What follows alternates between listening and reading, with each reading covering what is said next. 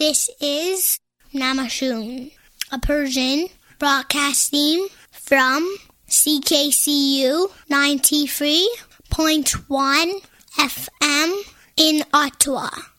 نماشوم در گویش های محلی شمال شرق ایران تا مازندران یعنی سر شب و در آتاوا یعنی اولین رادیوی پارسی زبان مردم آتاوا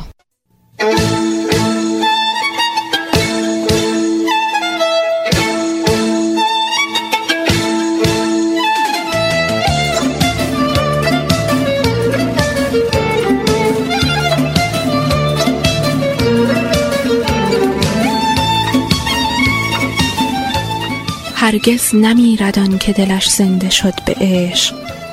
ثبت است در جریده عالم دوام ما.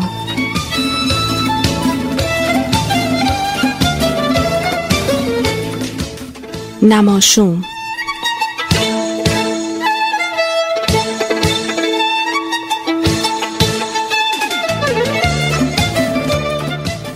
تهیه کننده مهدی فلاحی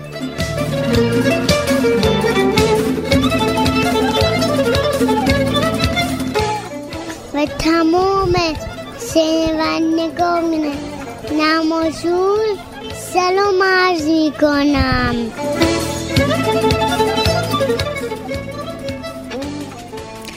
سلام عرض می کنم به شنوندگان عزیز نمایشومتون به خیر فاطمه کشوری هستم و به همراه همکارم آقای مهدی فلاحی نمایشوم 959 رو خدمت شما تقدیم می کنیم امروز دوشنبه 20 ژانویه 2020 میلادی و 30 دی ماه 1398 شمسی بود. امیدوارم که تلخی های این روزها قدری در ذهن و دلتون کمتر شده باشه و به ویژه آسیب دیدگان روحی این اتفاقا و فاجعه های اخیر یک کمی التیام یافته باشد ارز کنم که نماشوم امشب طبق روال همیشه خواهد بود با همه برنامه هایی که همکارانمون برای شما تهیه کردن. با برنامه کودک ام نسرین با عنوان کرم شبتاب امشبمون رو شروع می‌کنیم. بریم ببینیم چی گفتن.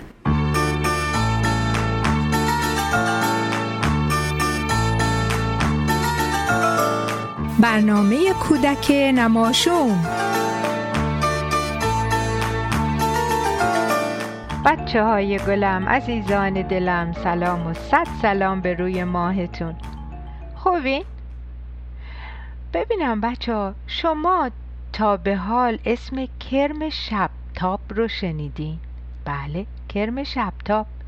به انگلیسی بهش میگن گلو وارم کرم شبتاب همون کرمیه که شبا وقتی همه جا تاریکه روشن میشه. مثل یه لامپ. یه لامپ خیلی کوچولو. او راستی فلای هم مثل کرم شبتابه ولی یه پش است که شبای تابستون مثل یه لامپ کوچیک توی سبزه ها و بوته ها روشن و خاموش میشه.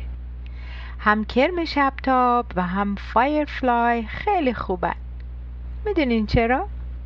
چون کرم شبتاب توی قصه های ایرانی یعنی اینکه حتی یک ذره روشنایی توی تاریکی هم خیلی خوبه. امیدواریه. به این شعر گوش کنین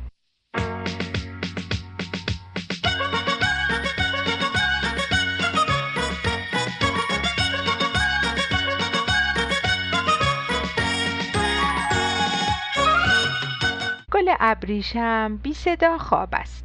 توی خوابش هم فکر محتاب است. چه کسی امشب ماه را دیده؟ از درخت شب ماه را چیده؟ جیرجیرک ها ساکت و دلتنگ یاد یک شعرند یاد یک آهنگ. باغچه رفته؟ حوز پیدا نیست.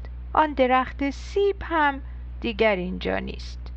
در حیات ما هرچه گل بوده شسته خود را در سطلی از دوده. گوشه خانه مرغ زردم نیست. ظرف آبش کو لانه اش هم نیست. همه جا تیره همه جا تاریک.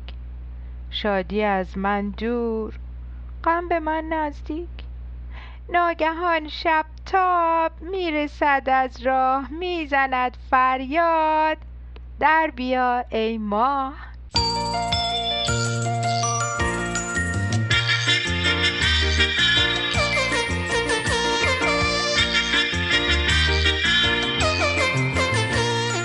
راستی ببینم بچه ها. شما هم بلدین شعر بگین. در مورد هر چی که دلتون خواست.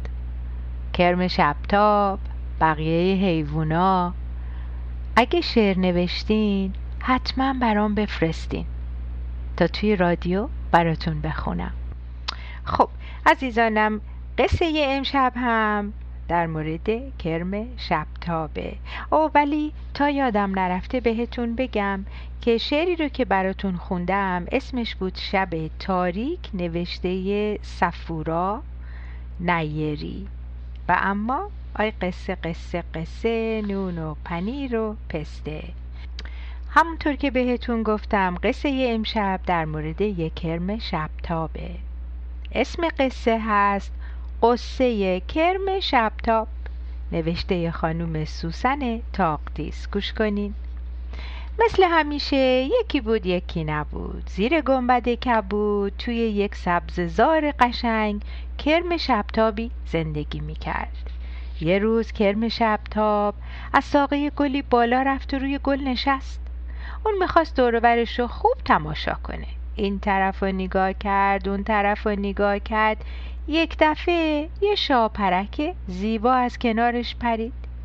کرم شبتاب نگاهی به بالای رنگارنگ شاپرک کرد.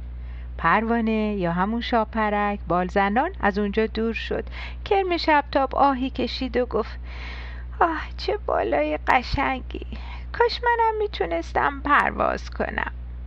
کرم شبتاب هنوز داشت به پروانه فکر می‌کرد که یه دفعه کبوتر نامرسون با بالهای سفید از راه رسید و برای خانم فیله یه نامه آورد.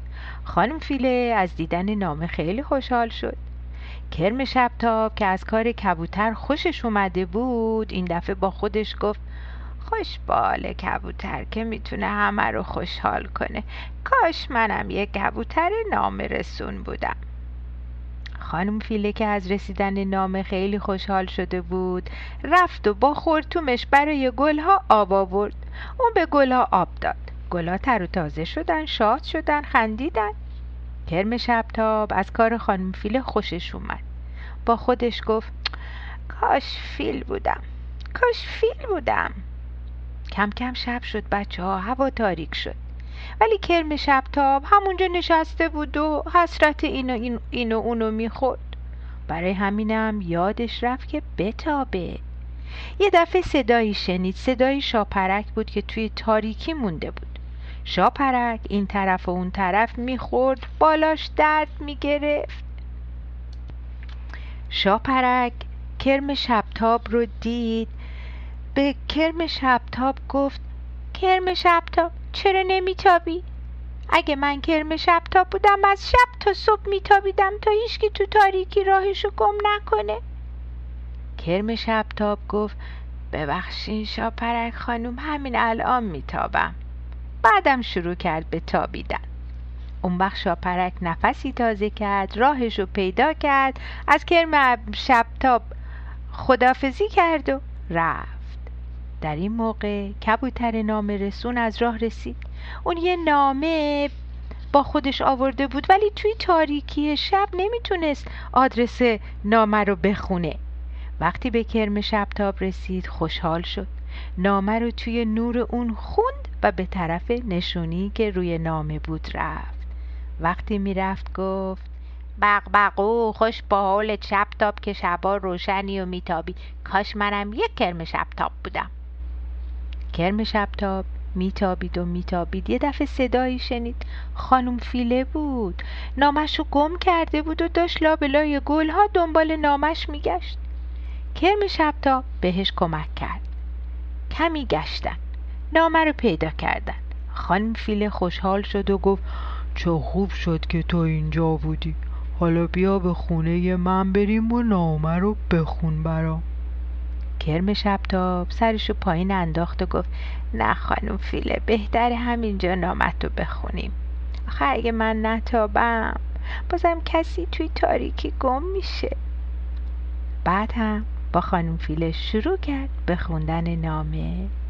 بچه ها کرم شبتاب با خودش فکر کرد چه خوبه که من یه کرم شبتاب هستم. عزیزان دلم. تا هفته آینده. شب و روز بر شما خوش.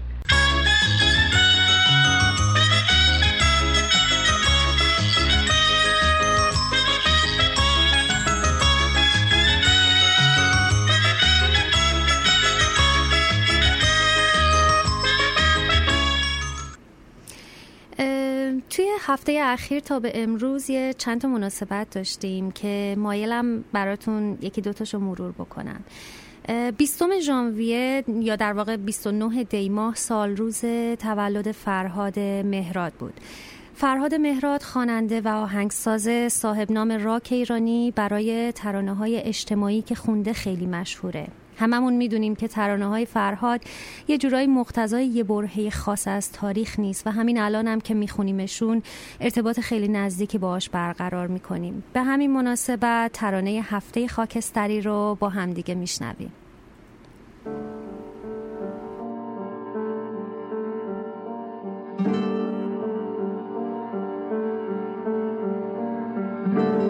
شنبه روز بدی بود. روز بی حوصلگی. وقت خوبی که می‌شد. غزلی تازه بگی. ظهر یک شنبه من جدول نیمه تموم.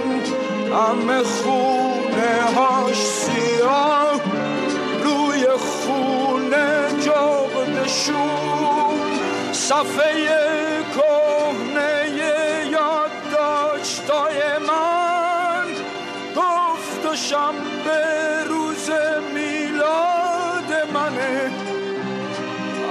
شعر تو میگه که چشم من تو نخ ابر که بارون بزنه. آخ اگه بارون بزنه. آخ اگه بارون بزنه.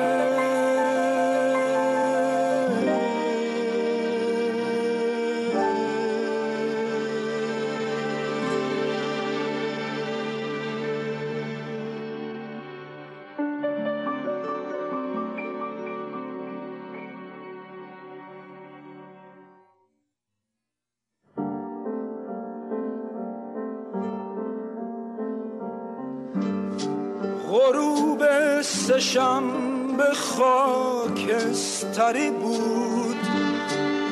همه انگار نوک کور رفته بودن. به خودم هی زدم از اینجا برو. اما موش خورده شناسنامه من.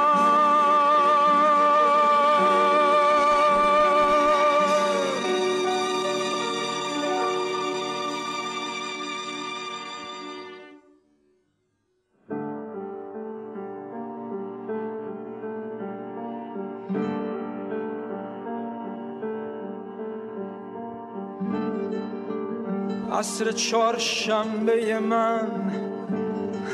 عصر خوشبختی ما. فصل گندیدن من. فصل جون سختی ما. روز پنجشنبه اومد.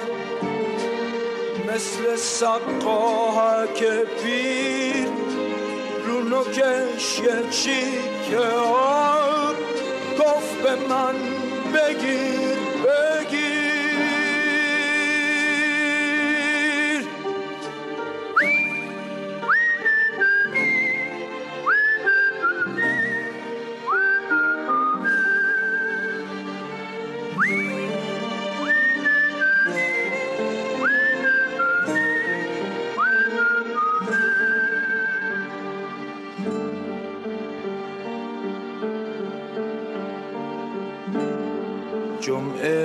تازه ای برام نداشت هرچی بود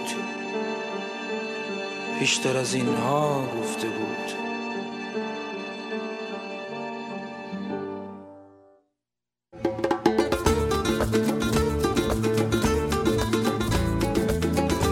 هفت روز هفته. ما از آنچه امروز در ایران رخ می‌دهد تعجب می‌کنیم. ما دهه ده و بیست و سی ها باید خیلی پیشتر از اینها از هیپنوتیزم نارامی های پنجا و هفت بیرون می آمدیم و چاره ای می جستیم که نجستیم. ما باید دوراندیش می بودیم که نبودیم.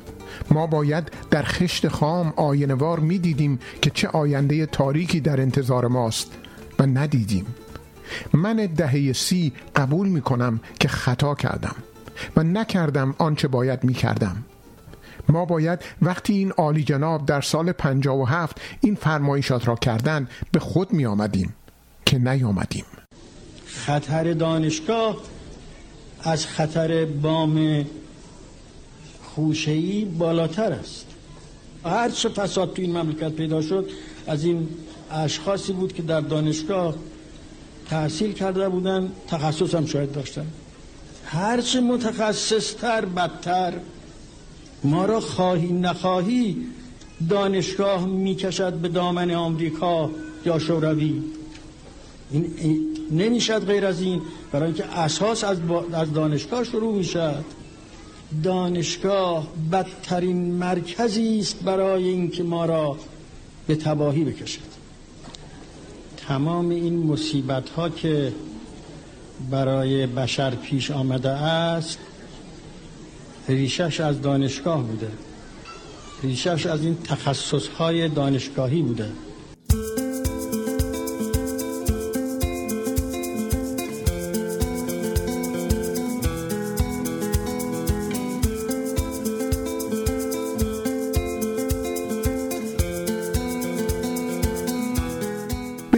سقوط داده شدن پرواز 752 تهران به اوکراین و کشته شدن جانگداز 178 نفر سرنشین هواپیما موج اعتراضات خیابانی در تمام شهرهای ایران دوباره آغاز شد و این بار برخی از هنرمندان نیز به مردم پیوستند. از جمله رخشان بنی اعتماد فیلم نام نویس و کارگردان سرشناس سینما و تئاتر نیز در فراخانی مردم را به خیابان دعوت کرد. این فراخان بعدا در پی فشار نظام و بازداشت موقت وی لغو شد. اما همان اعلام فراخان کافی بود که خون حضرات را که اصلا تحمل حرف مخالف ندارند به جوش آورد. محمد صادق کوشکی که از وی به عنوان کارشناس امور سیاسی و استاد دانشگاه یاد می شود در یک برنامه تلویزیونی خطاب به رخشان بنی اعتماد و فرزندش باران کوسری چنین گفت. و من اینجا واقعا روی صحبتم با مسئولین امنیتی کشوره که آیا باید دوباره خدایی نکرده این سوال همه دردمندان و دغدغه‌مندانه. ما باید شیرینی پیروزی به آمریکا رو با تلخی تکرار حوادث آبان ماه تو دی ماه امسال شاهد مشاهده بکنیم. آیا باید اینا راحت دستشون باز باشه که چهل سال خدمت سپاه رو در واقع هدف قرار بدن. اگر اون بچه های سپاه تو مرز نبودن خانمی که تو میای فراخان می‌زنی می‌دونی که دست امثال عبدالمالک ریگی به تو و دختر تو کس و کارت می‌رسید؟ شاید هم خوشت میومد شاید دوست داشتی ولی مردم ایران دوست ندارن اتفاق بیفته. تو یه خانم هنرمند بیای علیه سپاه نفرت پراکنی بکنی به بهانه حادثه هواپیمای اوکراینی و فراخان بزنی برای اینکه خانواده هایی رو داغدار کنی. توجه فرمودید؟ وقتی در تلویزیون مملکت و در مقابل چشمان دنیا با چنین ادبیاتی به مردم بیحرمتی و بی احترامی می کنند در زندان که کسی شاهد نیست با دستگیر شدگان چه می کنند؟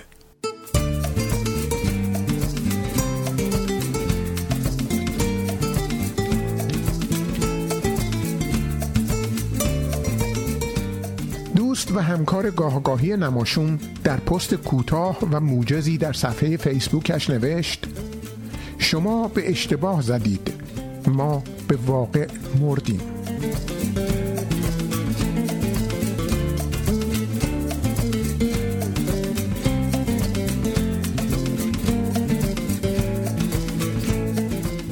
پس از چهل سال توهین احمقانه به مردم امریکا و بی احترامی به پرچم آنها اینک شاهد هستیم که مردم در ایران از پا گذاشتن روی پرچم امریکا و اسرائیل خودداری می کنند و جناب علم الهدا چنین میفرمایند. اینا ستون پنجمن.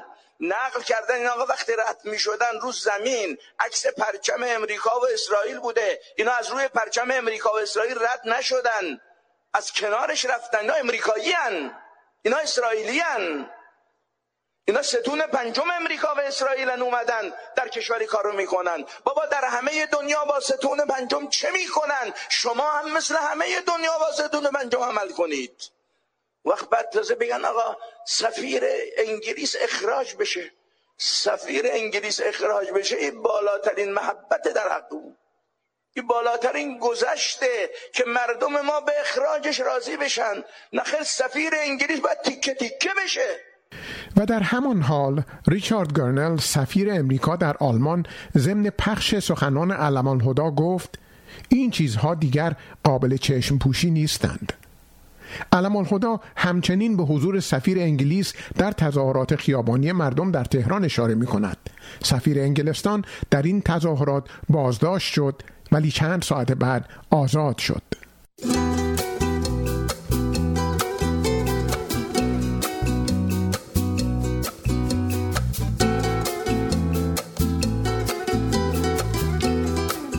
گنجشک ها پر کشیدند به زمانی که باز نخواهد گشت. و تو می‌خواهی بدانی وطنم کجاست؟ و باشد بین من و خودت. وطنم سروری است در زنجیر. بوسه ام بوسه پستی و من هیچ نمی‌خواهم از سرزمینی که مرا کشت جز دستمال مادرم و دلایلی برای مرگی نو.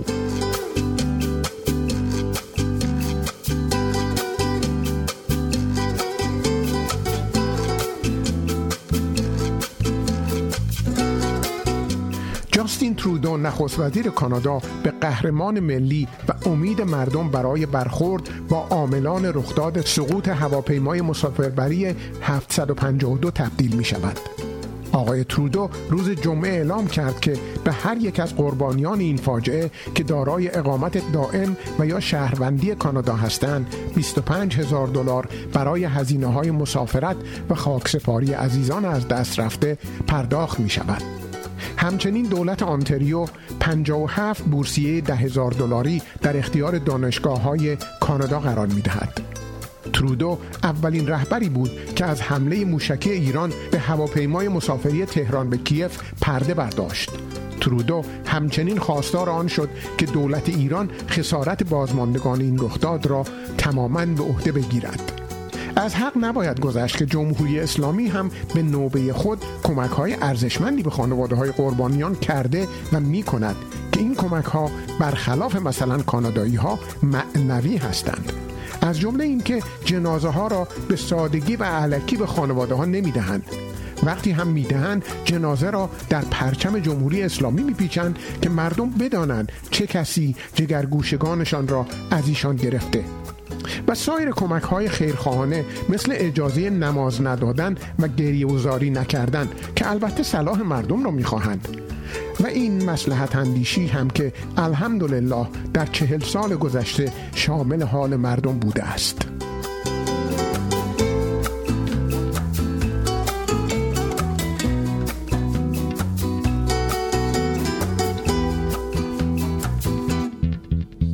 و این هم شعری از همکار شاعر نماشون فاطمه کشوری.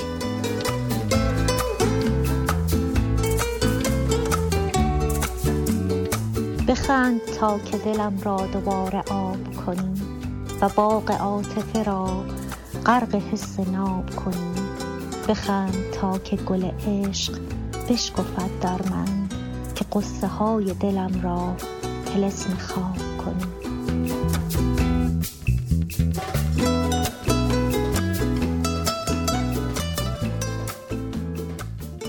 مرسی که به رادیو نماشوم گوش می‌کنید.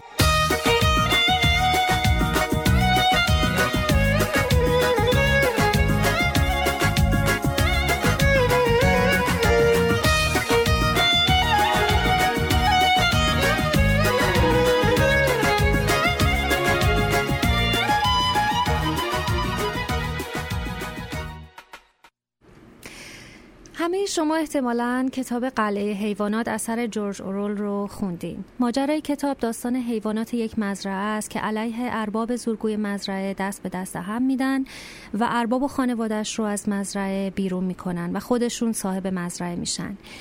اولین کار اونها بعد از پیروزیشون تنظیم عهدنامه است که طبق اون همه حیوانات با هم برابرن و هیچ کس حق نداره خودش رو ارباب و مالک دیگران بدونه.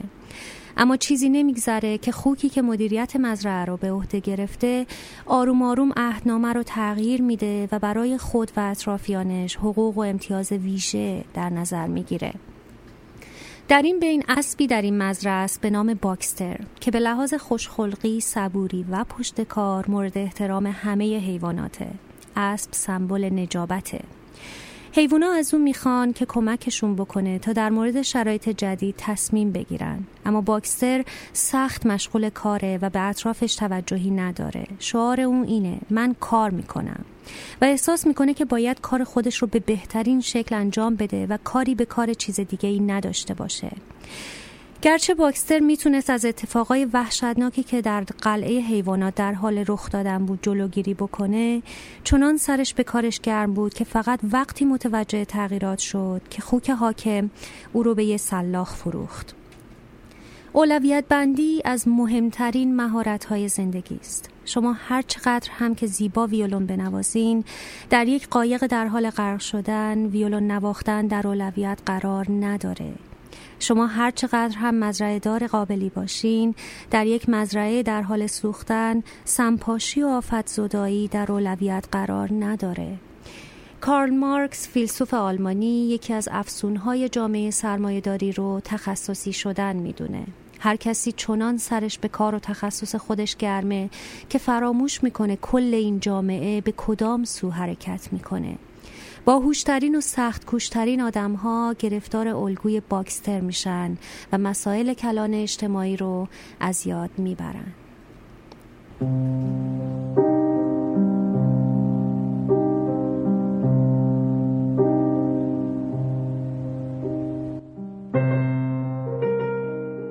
اینجا خاوران زمین است آخر دنیا.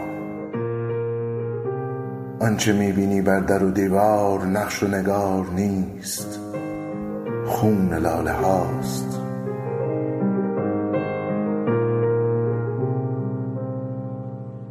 اینجا زمین سنگ در سوگ زیباترین لاله ها خون گریسته است.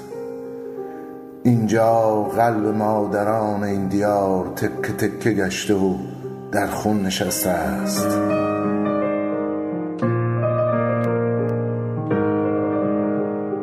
اینجا بال پرواز کبوتران عشق را سنگ دلان شکستند. اینجا امید و عشق و زندگی را در صبح آرزو به تیر ترس بستند.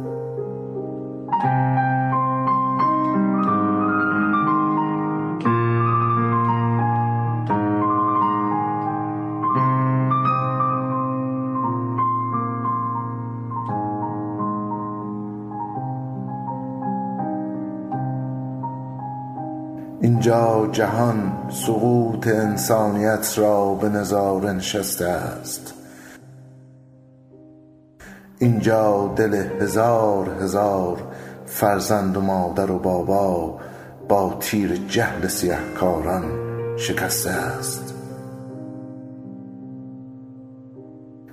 اینجا دروغ و حقه و سالوس در پیش چشم جهان خار و ذلیل و رسوا شده است. اینجا از مرگ لاله ها و از سوگ بلبلان قیامتی غریب برپا شده است. اینجا کتاب تاریخ میزبان سیاه ترین لکه هاست. اینجا زمان مهمان کشدارترین لحظه هاست. اینجا خاوران زمین است. سیاه چاله امید و عشق آرزو. اینجا تا بوده چنین است. دردناکترین نقطه دنیا بی گفتگو.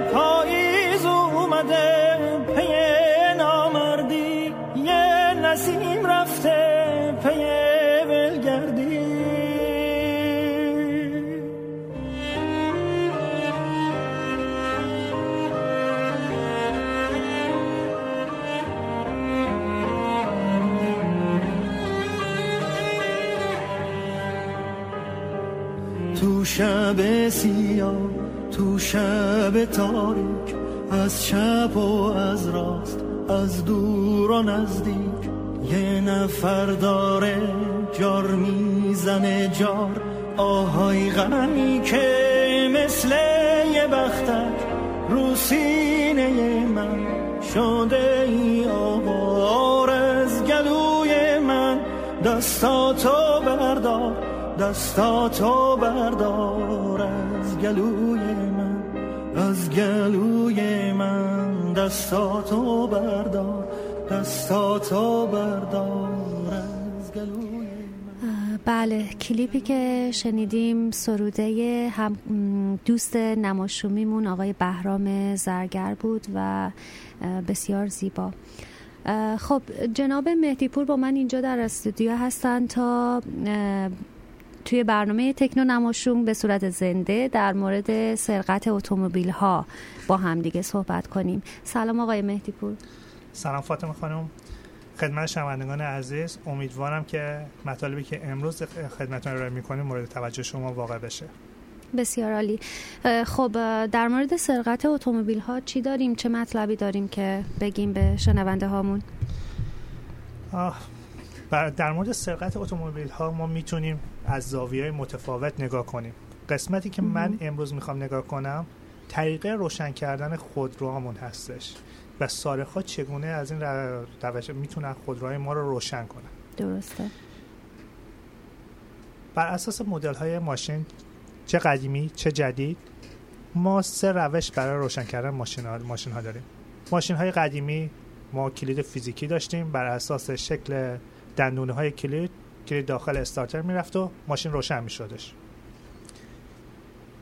این سیستم خیلی راحت قابل دوزی بود. وقتی سارق وارد خودرو میشدش به راحتی میتونستش استارتر رو بشکنه و سویچ رو بزنه و ماشین رو روشن کنه. برای ایمن کردن این مدل نسل دوم کلید ها آمدش در این مدل علاوه بر کلیدی که وجود داشت به روی کلید یک چیپ داشتش که به اونها transponder key هم می‌گفتن به این صورت کار میکردش که وقتی که ما کلید رو داخل استارتر میذاشتیم بر اساس شکل key شروع به کار میکردش و در عین حال زمانی که کلید وارد استارتر میشدش چیپی که داخل کلید بودش شروع به ارسال کد می‌کنه و اگه کد با کد داخل کامپیوتر یکی باشه ماشین شروع به استارت می‌کنه. این هم به راحتی قابل شکستن بودش. می‌تونستن برن سویچ رو بزنن اگر دستگاه داشته باشن کد به راحتی پیدا کنن ظرف 5 دقیقه می‌تونستن کد با دستگاهشون می‌تونستن پیدا کنن و ماشین رو روشن کنن. حتی می‌تونستن که قسمت کوچک کردن کد رو بایپس کنن. ماشین های جدیدتر دیگه عملا دیگه ما کلید فیزیکی نداریم و یک دستگاه است به اسم کیفاب که به صورت رندوم یک سری کدهایی رو تولید می‌کنه و ارسال می‌کنه به صورت مداوم. و در داخل کامپیوتر ماشین همون الگوریتم وجود داره و شروع می‌کنه کلید ها رو تولید کردن. اگه کلید ارسالی و دریافتی یکی باشه اون وقت اجازه میده در خود رو باز بشه و ماشین, روشن, بشه. اتفاقا من یه مطلبی توی CNN میخوندم که گفته بود طی یه تحقیقی که توی یوکی انجام شده بود ماشین های ساخت فورد، وولکسوگن و نیسان بیشترین سرقت رو داشتن. و طی آزمایشی که انجام داده بودن روی 237 تا ماشین به همین روش تقویت سیگنال فاب 230 تا از ماشینا رو تونسته بودن با موفقیت بدزدن. یه چیزی که خوندم و خیلی برام جالب بود این بود که شرکت های بنز و بی ام دبلیو برای اینکه برای ماشین های جدیدشون اومدن در واقع داخل فاب یه سنسور حرکتی گذاشتن که اگر که فاب ساکن باشه و حرکت نکنه در ماشین اصلا باز نمیشه. تا بتونن از این روش جلوگیری کنه از دزدیده شدنش. حالا شاید مثلا دوستان بهتون بخوام بدن که چه شکلی این که کیفاب به صورت رندوم کد تولید می‌کنه چه شکلی ماشین ها به راحتی میدوزن؟ بزرگترین خبرش هم که دزدیدن ماشین های تویوتا و لکسوس بله. تو همین اتوبان خودمون بودش. برای این کار روش متفاوتی هستش ولی همواره دو نفر لازمه برای دزدیدن ماشین. یعنی چطور؟ به, به این حالت که کیفاب در فاصله 5 تا 10 متر کار می‌کنه. شما وقتی که خونه هستید کلید کیفابتون رو آویزون می‌کنید و میرید میخوابید شبنگام آقای محترم دوست میادش نزدیک خونتون و با یک دستگاه گیرنده سعی می‌کنه که سیگنال های کیفاب رو از پشت دیوار خونتون دریافت کنه. و اون دستگاه سیگنال رو تقویت می‌کنه و برای همکارش که نزدیک ماشین شما وایستاده ارسال می‌کنه. و دستگاه گیرنده اون سیگنال رو برای ماشین ارسال می‌کنه و ماشین تصور می‌کنه که کیفاب نزدیک ماشین هستش و در ماشین باز میشه و ماشین های جدید هم که دیگه کلید لازم ندارن. با پوش باتن ماشین روشن میشه و ماشین به سرقت میره. این روش اول هستش. روش دوم این هستش که شما وارد یک مال میشین میرید خرید. آقایون دوز دارن با هم صحبت می‌کنن شما ماشین تو قفل می‌کنید. کیفابتون رو می‌ذارید در کیفتون و شروع به حرکت می‌کنید. یکی از این دزدها در فاصله دو متری شما شروع به حرکت می‌کنه در حالی که یک دستگاه گیرنده در داخل کیفش قرار داره. این دستگاه گیرنده با اون دستگاه سری اول تفاوت داره. این دستگاه سعی می‌کنه که الگوریتم تولید کلید رو پیدا کنه. و وقتی که الگوریتم پیدا کرد میگن دستگاه کالیبره شده با کیفابتون. و در جا اطلاعات رو برای فرستنده دوز دوم ارسال می‌کنه. و اون دستگاهی که دست دوز دوم هستش اکنون دقیقا سیگنال های کیفاب شما رو به صورت مداوم تولید می‌کنه و عملا کیفا شما دستون هستش. و شما وقتی از خرید برمیگردید متوجه میشید که ماشینتون رو دزدیدن یک تحقیقاتی که شرکت شبکه NBC انجام داد با این روش و اونها تونستن به راحتی 17 مارک و مدل ماشین رو کمتر از دو دقیقه باز کنن و عملا هیچ کدوم از این 17 مدل در برابر سرقت ایمن نبودن. عجب. حالا یه سری روش هم هست که بشه یه خورده حداقل این سرقت رو سختترش کرد. چون معمولا خب دوزا ترجیح میدن که ماشین هایی رو سرقت کنن که یا در معرض دید عموم نیست یا اینکه خیلی راحت دزدیدنشون دیگه درسته؟ به خاطر همین حالا خوبه که ما هم حواسمون باشه که یه خورده ماشین هامون رو دزدیدنش رو سختتر بکنیم با چند تا روش شاید خیلی ساده. یکی مثلا اینکه ماشینمون رو حواسمون باشه اگر جایی پارک می‌کنیم در معرض دید عموم باشه. چون معمولا در معرض دید عموم دوزها ترجیح میدن که دزدی نکنن. یا اینکه از وسایلی که مثل قدیم که قفل ترمز و اینا می‌زدن از این جور وسایل استفاده بکنیم تا دزدیدن ماشین رو سختتر بکنه.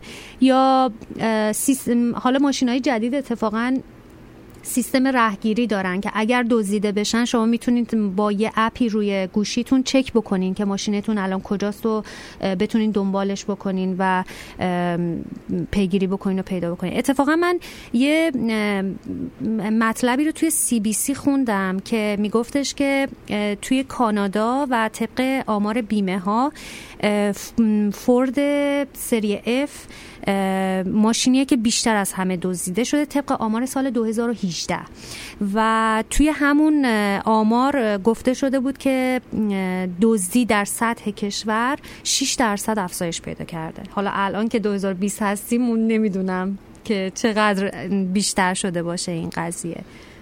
در آخر می‌خواستم که چند تا نکته به صحبت شما اضافه کنم برای جلوگیری از دزدی. اینکه کیفابامون رو چه شکلی کنترل حفاظت کنیم. یکی اولین کاری این هستش که می‌تونیم کیفابمون رو در مرکز خونه قرار بدیم. در گوشه ها نباشه چون کیفاب در فاصله 5 تا 10 متر قابل اطلاع سیگنالش قابل گرفتن نیستش. روش دوم این هستش که ما کیفاب خودمون رو داخل جعبه فلزی قرار بدیم. وقتی داخل جعبه فلزی باشه سیگنالاش به بیرون درز نمی‌کنه. و وقتی هم که بیرون داریم حرکت می‌کنیم می‌تونیم از کیفایی که تکنولوژی RFID توش هستش که جلوی پخش شدن سیگنال می‌گیرن استفاده کنیم. و اگرم در مالی جایی دیدیم که یک نفر به صورت مشکوک در فاصله نزدیک ما در حرکت می‌کنه سعی کنیم حواسمون باشه و به مقامات مسئول یا این خبر بدیم. بسیار عالی. اتفاقا من یه خبر یه چیز جالب دیگه هم که راجع به همین دزدی ماشین خوندم. رنگ ماشینایی بود که دزدی شده بود. که رنگ های نقره‌ای سفید و مشکی به ترتیب بیشترین دزدی رو داشتن. خیلی ممنون. بسیار عالی. متشکرم ازتون که مطلب خیلی جالب و خوبی بود و مطمئنم که به درد همه ما خواهد خورد و امیدوارم که دوستان نماشومیمون حواسشون به ماشیناشون و فاب ماه سویچشون باشه حتما. با تشکر از شنوندگان عزیز. تا هفته دیگر برنامه دیگر شما رو به خودم میسپارم. متشکرم.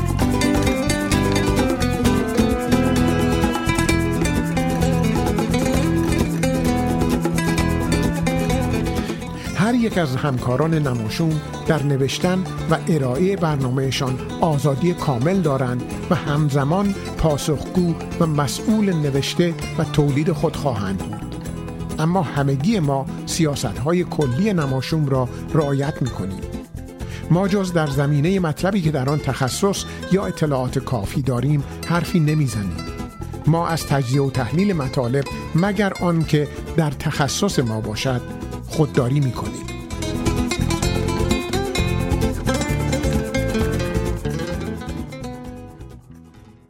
خب دوستان بیستم دیماه سالمرگ امیر کبیر بود حکایتی از او دارم که دوست دارم براتون بخونمش به یاد بوده ایشون و یه جمله معروفی امیر کبیر داره که میگه اگر نیت یک ساله دارید برنج بکارید. اگر نیت ده ساله دارید درخت قرض کنید.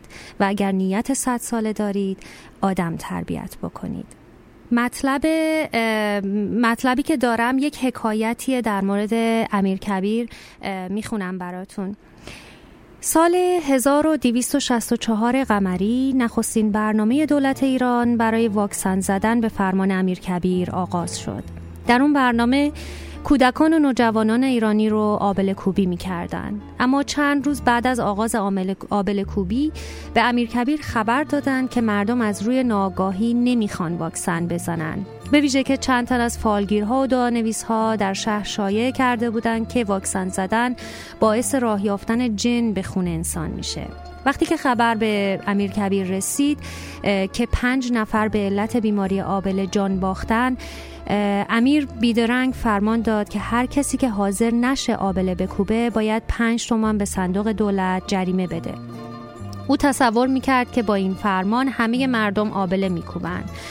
اما نفوذ سخن دعانویس ها و نادانی مردم بیش از آن بود که فرمان امیر رو بپذیرند. شماری که پول کافی داشتن پنج تومان رو می پرداختن و از آبل کوبی سر باز می زدن.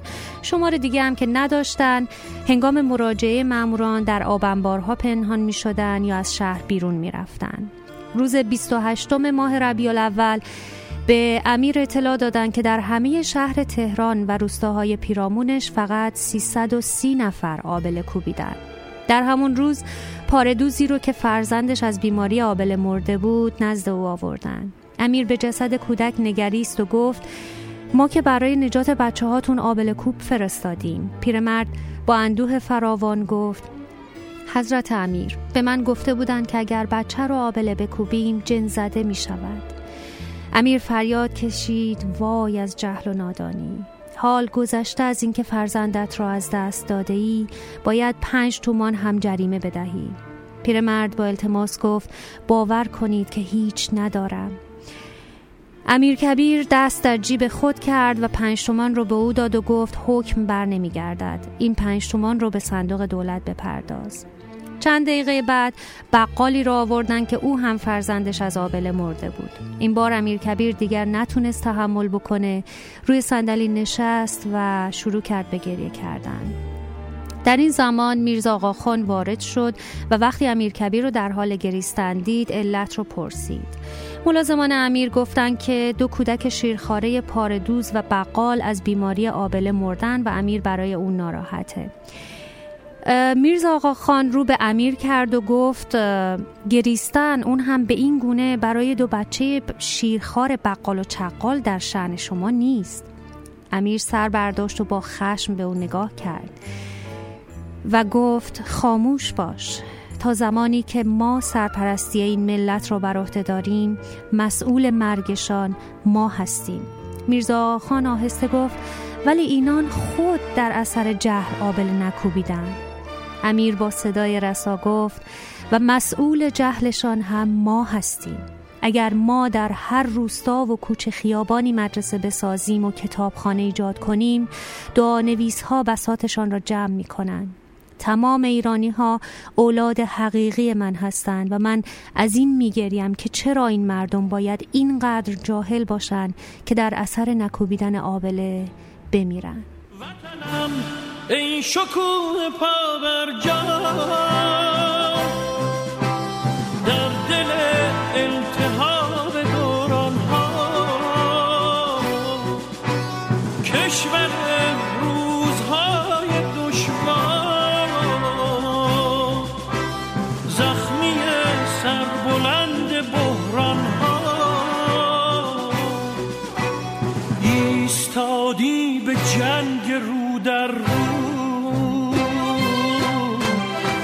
خنجر از پشت می‌زند دشمن؟ گویی از ما و در نهان بر ما. وطنم پشت حیله را بشکن. وطنم ای شکوه پا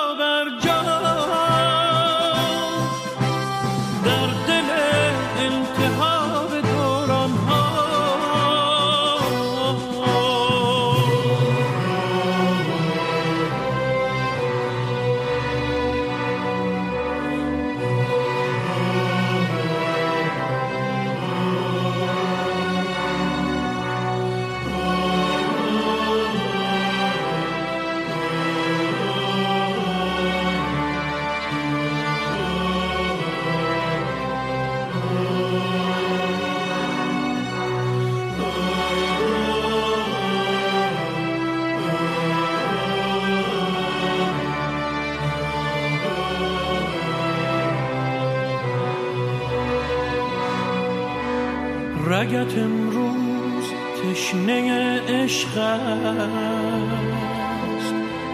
دل رنجیده خون نمی‌خواد. دل تو تا ابد برای تپش. غیر عشق و جنون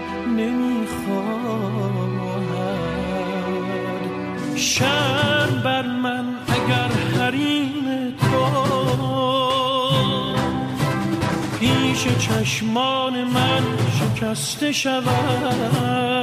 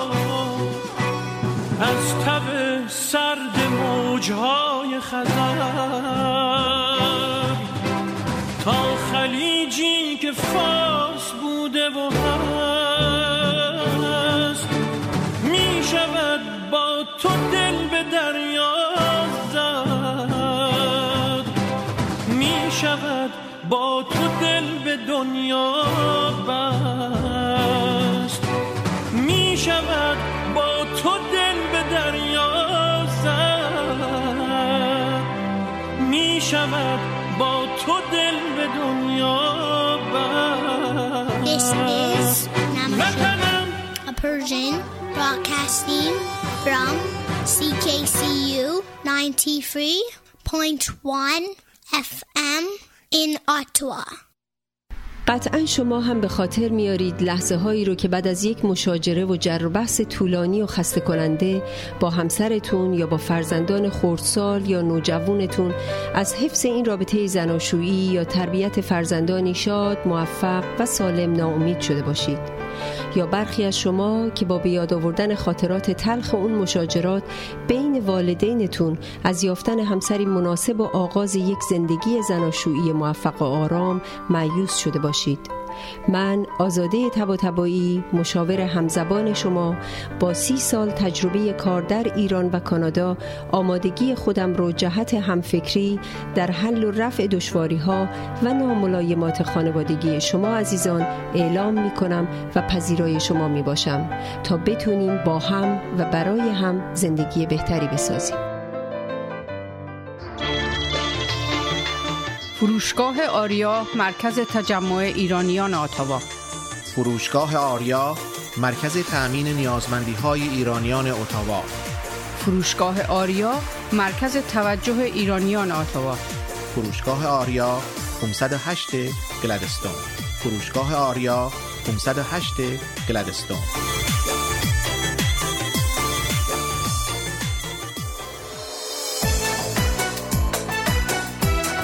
پارسیا تراول؟ بهترین پروازها به ایران و هر نقطه جهان. مناسب ترین تورهای کوبا و سایر کشورهای کارائیب پارسیا تراول؟ آژانس مورد اطمینان و محبوب شما با مدیریت آذر آقارزی پارسیا تراول؟ 613 230 82 28 پارسیا تراول؟ 613 230 82 28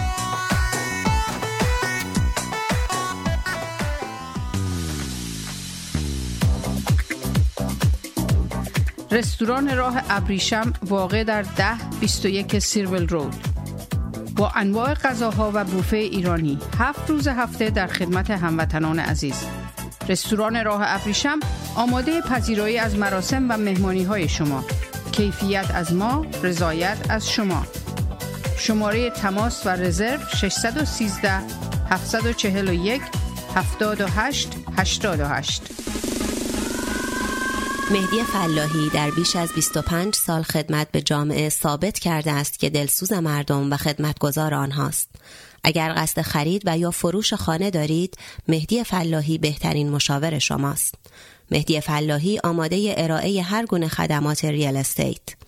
613 889 4700 realatua.ca مهدی فلاحی آماده ارائه هر گونه خدمات real estate realatua.ca انجمن فرهنگی هنری ایرانیان اتاوا پاکسو با سالها سابقه فعالیت در اتاوا با هدف ترویج فرهنگ و هنر ایرانی نسبت به بزرگداشت آین و سنن ملی و برگزاری همایش های ادبی هنری اجتماعی کلاس ها و کارگاه های آموزشی اقدام نموده است. انجمن پاکسو دست یاری شما دوستداران فرهنگ و هنر ایرانی را به گرمی می فشارد و از شما دعوت می نماید برای آشنایی بیشتر و مشارکت در فعالیت های انجمن به وبسایت پاکسو.ca مراجعه یا از طریق تلفن 613 510 0213 و ایمیل at با ما تماس حاصل نمایید. دوستان ساعت هفت و پنج و شش دقیقه و پنج و سه ثانیه است و شما دارین نماشوم 959 رو از استودیو سی و موج ام 93 ممیز یک میشنوید میریم برنامه رد پای زنان در تقویم رو بشنویم تا ببینیم فلورا چی برامون تهیه کرده.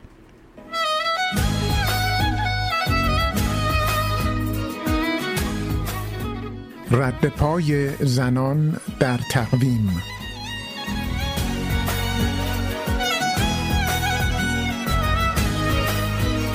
25 دی. قتل طاهره قرتالعین از زنان عالم شاعر و سخنور در یک زیقعده 1268 قمری.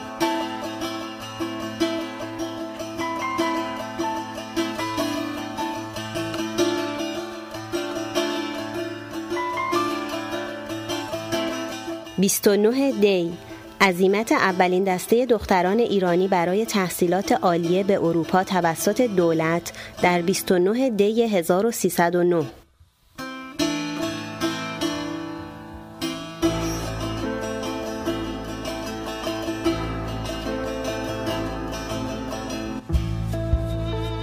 سی دی برپایی جلسه توسط زنان و نوشتن قطنامه در ده ماده شامل خواسته های زنان در سی دی 1286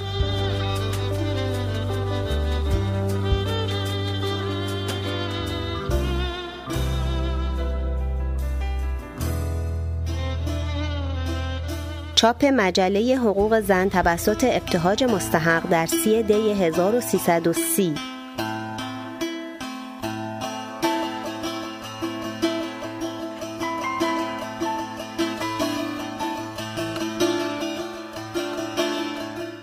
سه بهمن.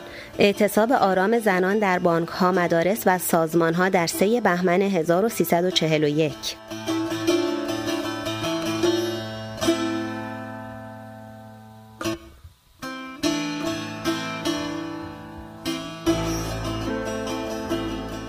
شش بهمن. شرکت زنان ایران در رفراندوم برای اولین بار در شش بهمن 1341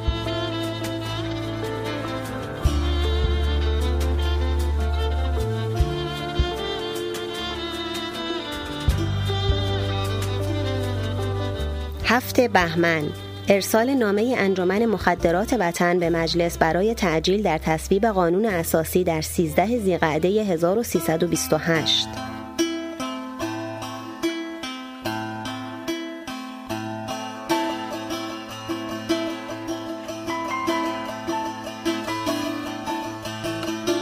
شمس الملوک جواهر کلام در سال 1300 شمسی فعالیت های اجتماعی خود را در کسبت آموزگار آغاز کرد. او مقالات متعددی راجع به زنان نوشته و در سال 1338 نیز کتابی به نام زنان اسلام در ایران تعلیف و منتشر کرد.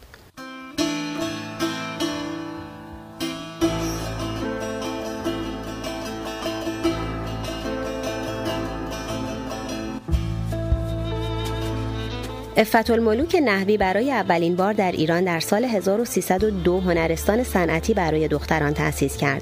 بعدها وقتی وزارت پیشه و هنر دار و تعلیم صنعتی را ایجاد کرد، نحوی به سمت مدیر آنجا برگزیده شد او در سال 1275 شمسی متولد شد و در سال 1300 به عضویت جمعیت نسبان وطنخواه درآمد.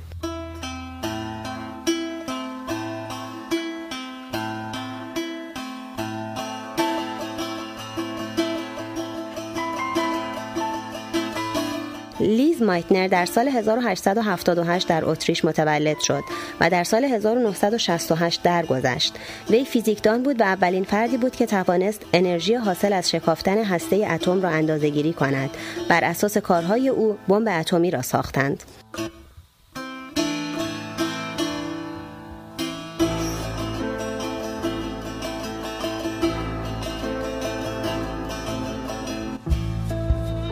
مارگارت بورک وایت در سال 1904 متولد شد و در سال 1971 درگذشت.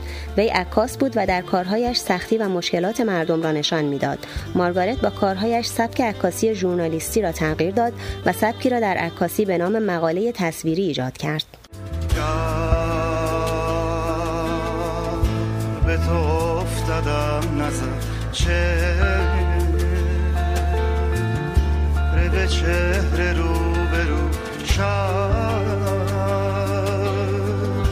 خدا هم غم تو را نکته. به نکته مو به مو.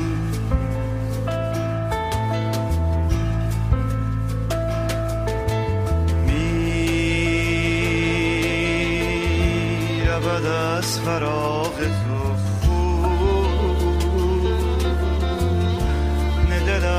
و دیدم در لب دجلیم بیم چشمه به چشم جو به جو.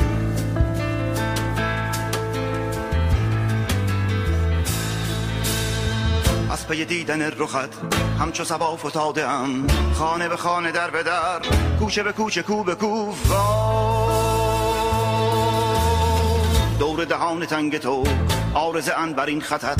قنچه به قنچه گل به گل لاله به لاله بوم به بو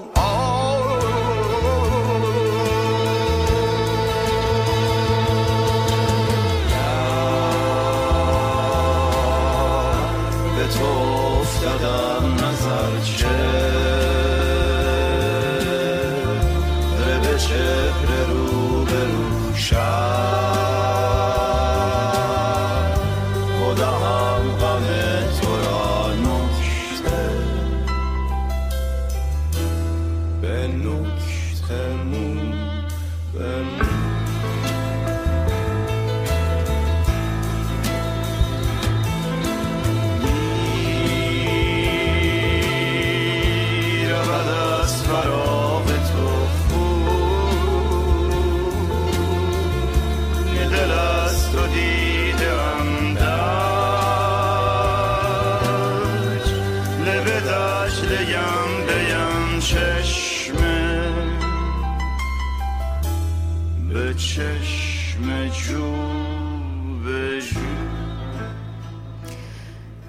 بسیار عالی.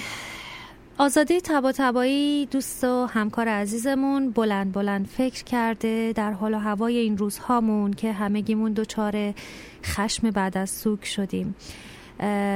مطلبش عنوانش هست غم عصبانی. با هم حرفهای آزاده رو میشنویم. سلام آزاده هستم. راستش اگرچه تقریبا دو هفته ای از فاجعه هواپیما و سرنشینان بیگناه اون میگذره ولی من هنوز درگیر احساسات ناشی از اون هستم. احساساتی که ظرف دو هفته گذشته تجربه کردم تا حد زیادی روح و روانم رو به حالت نیمه تعطیل یا بهتر بگم نیمه فلج در آورده بود و همین امر باعث شد تا کمی بیشتر در مورد این احساسات و ضرورت داشتن یا نداشتن بعضی هاشون و کنترل کردن اونها فکری بکنم و راههایی پیدا کنم تا اگر عمری باقی بود قادر باشم وقتی پیش های غیر مترقبی اتفاق افتاد سره رو از ناسره تشخیص بدم و مهمتر این که قادر باشم احساساتم رو تا حد امکان منتقل بکنم و بتونم اونها رو کنترل کنم. جدا انسان موجود غریبیه. این چند روز علاوه بر تعقیب خبرهای مربوط به این حادثه به روابط انسانها خصوصا در فضای مجازی کسانی که داغ دیدن و دیگرانی که حمایتشون رو به گونه های مختلف به بازماندگان این فاجعه هولناک نشون میدن خیلی متوجهم کرده بود. و اینکه هر کسی به روش خودش غم و اندوه و همدردیش رو نسبت به بازماندگان نشان می‌داد. این مطلب خیلی قابل توجه بود. یکی متن همدردی می نوشت و دیگری شکل دست گل چهره غمگین گریه میگذاشت و دیگری شکل چهره سرخ شده از عصبانیت. بعد از گذشته یکی دو روز مثل کسی که تازه از خواب بیدار شده باشه من تازه شروع کردم به کمی منطقی فکر کردن و تازه به این فکر افتادم که خب حالا من در این شرایط چی کار باید بکنم؟ چطور می‌تونم به بازمانده های حادثه کمک کنم؟ خلاصه دو هفته ای که گذشت دو هفته ای پر از غم بود و شاید برای همین هم بود که من رو به این فکر انداخت که آیا اصلا غمگین بودن خوبه؟ آیا ما باید به خودمون اجازه بدیم که گاهی هم غمگین باشیم یا همیشه باید شاد باشیم؟ همیشه باید حتی اگر غمی در دلمون هست وانمود کنیم که خوشحالیم و به خودمون تلقین کنیم که شادیم. بعد فکر کردم آخه اینطوری که نمیشه. غم یکی از چهار احساس مهم آدمه. و درست مثل سایر احساسات و هیجانات ما یعنی شادی، ترس و عصبانیت غم هم باید مورد توجه قرار بگیره. در واقع احساس غم به ما پیامی که میفرسته اینه که ما در شرایطی هستیم که باید اون احساس رو بروز بدیم. باید از خودمون مراقبت کنیم و بدونیم چطور سایرین باید با ما در این شرایط برخورد کنن تا اون غم رو راحتتر بتونیم بپذیریم و تحمل کنیم بعد متوجه شدم که گاهی اوقات دقیقا به همین دلیل که ما حتی خودمون هم به خودمون اجازه غمگین شدن رو نمیدیم به طور غیر ارادی غممون رو به صورتهای دیگهی و معمولا با استفاده از احساس عصبانیت نشون میدیم چرا؟ چون معمولا اون چه آموختیم اینه که همیشه باید شاد باشیم و بنابراین گاهی حتی اینکه چگونه به احساس غممون عکس عمل درست نشون بدیم رو هم نمی‌دونیم. ولی عصبانیت رو و رفتارهای عصبانی رو بهتر می‌شناسیم و بلدیم. بعد فکر کردم مثلا در بسیاری از فرهنگ ها گریه کردن پسرها و مردها اصلا پسندیده نیست. یعنی به نوعی ضعف شخصیت محسوب میشه. بنابراین پسرهایی که تحت تعلیمات این فرهنگ ها بزرگ میشن یاد می‌گیرن که به روش های دیگهی که در جامعه پذیرفته تر هست احساس غمشون رو نشون بدن. و معمولا رفتار بیشتر پذیرفته شده, پذیرفته شده خصوصا برای پسرها و مردهای قوی در این جوامع عصبانیت و نگریه کردن. و بعد فکر کردم حتی برای دخترها هم گریه کردن معمولا با بروز و نشون دادن غم تعریف نشده بلکه علامت لوکس بازی و ضعف دخترونه است. حال که گریه بهترین عکس به غمه و بهترین روش تخلیه احساسات منفی مثل غمه. بعد که کمی بیشتر به این موضوع فکر کردم مثال های زیادی به ذهنم رسید. مثل مواقعی که مثلا وقتی یکی از عزیزانمون بیمار میشه و در حالی که نیاز به مراقبت ما داره و قاعدتا ما باید از دیدن او در این شرایط غمگین باشیم و غممون رو بهش نشون بدیم البته این بار نه با گریه بلکه با علامت های یک چهره ناراحت شروع می‌کنیم با او دعوا مرافع کردن و نشون دادن رفتارهای عصبانی که چرا به حرف من گوش نکردی و حالا مریض شدی. چرا؟ چون نمی‌دونیم چطور غم و ناراحتیمون رو از شرایط موجود بهش نشون بدیم بعد با خودم فکر کردم شاید اگر در چنین شرایطی سعی کنیم دلیل عصبانیتمون رو پیدا کنیم بهتر بتونیم احساس واقعیمون رو که آیا واقعا ترس عصبانیت یا غمه رو تشخیص بدیم و بعد رفتاری متناسب با اون احساس بروز بدیم بعد دوباره یادم افتاد به فاجعه هواپیما و احساساتی که داشتم و متوجه شدم بخشی از اون دقیقا احساس غم بود و بخشی کاملا عصبانی و سعی کردم بر اساس اطلاعاتم اونها رو از هم تفکیک کنم و بفهمم دقیقا چه موقعی بود که احساس غم من همراه با احساس عصبانیت شد. و اون وقت بود که متوجه شدم اگر احساس غم ما مورد توجه قرار نگیره یا به عبارت دیگه کاملا مورد بیتوجهی قرار بگیره توسط کسانی که ما توقع توجه از اونها داریم اون وقتی که ما علاوه بر احساس غم احساس بسیار سنگین عصبانیت رو هم تجربه خواهیم کرد. برای مثال فرض کنید فرزند شما یه وسیله که خیلی هم براش مهم و با ارزش بوده رو از دست داده. او به شما نگاه می‌کنه. او برای تقسیم غم از دست دادنش به شما پناه میاره و ساده ترین توقع او اینه که شما دردش و غمش رو حس کنید و بهش بگید از اینکه او اون وسیله مورد علاقش رو از دست داده خیلی متأثرید. او از شما توقع داره کنارش بنشینید به حرفاش گوش بکنید و با این کار غمش رو که یک احساس کاملا طبیعی بعد از هر از دست دادنیه محترم بشمرید. حتی اگر شما نتونید در پیدا کردن اون وسیله کمکی به او بکنید. ولی همین همدردی که نشونگر شنیده شدن او توسط شماست به او آرامش میده و مانع از این میشه که غمش با احساس منفی دیگه یعنی عصبانیت همراه بشه. احساسی که ظرف دو هفته گذشته تقریبا همه ما با اون آشنا شدیم. به امید روزی که همه ما قادر به درک احساسات انسانی همدیگه باشیم همدیگه رو بشنویم و به نیازهای روحی همدیگه احترام بذاریم. همه شما عزیزان شنونده های فکرهای بلندم رو تا فکر بلند بعدی به خدا می سپارم خدا یار و یاورتون باد.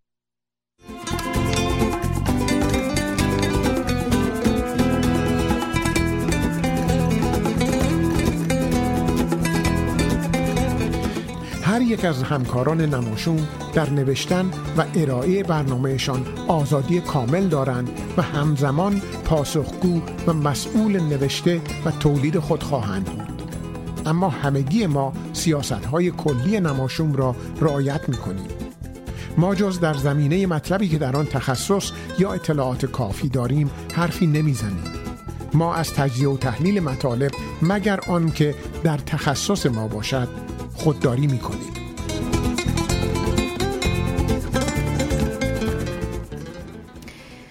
فریبا وفی در کتاب رویای تبت یه مطلب داره که به نظرم خیلی قشنگ بود و دوست دارم براتون بخونم. می نویسه یک روز از سر بیکاری به بچه های کلاس گفتم انشایی بنویسن با این عنوان که فقر بهتر است یا عطر. قافیه ساختن از سرگرمی هایم بود. چند نفری از بچه ها نوشتن فقر. از بین علم و ثروت همیشه علم رو انتخاب می کردند. نوشته بودند که فقر خوب است چون چشم و گوش آدم را باز می کند و او را بیدار نگه می دارد ولی عطر آدم را بیهوش و مدهوش می کند. عادت کرده بودند مجیز فقر را بگویند چون نصیبشان شده بود. فقط یکی از بچه ها نوشته بود عطر. انشایش را هنوز دارم. جالب بود. نوشته بود عطر حسهای آدم را بیدار می کند که فقر آنها را خاموش کرده است.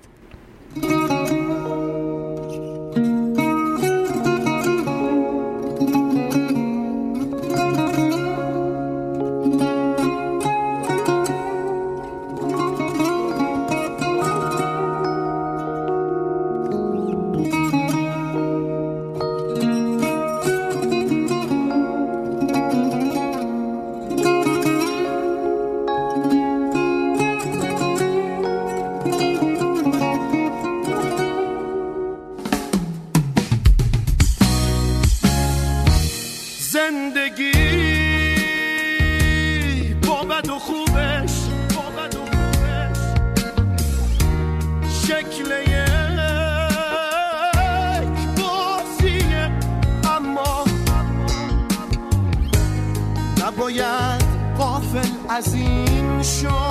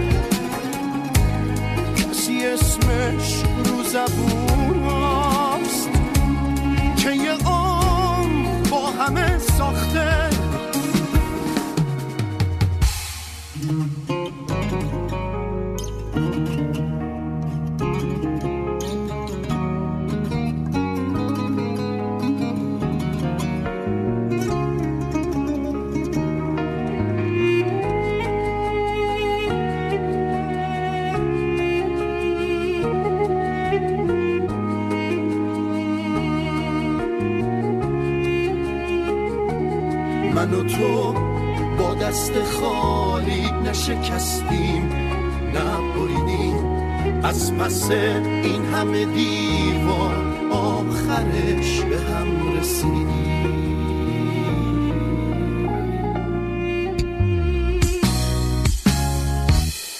رگ خواب لحظه ها رو دست بیداری سپردیم. عشق هم باورمون شد اگه باختیم تو هرچی اتفاق خاطره میشه همیشه. پاشو بی پرده خطر کن برد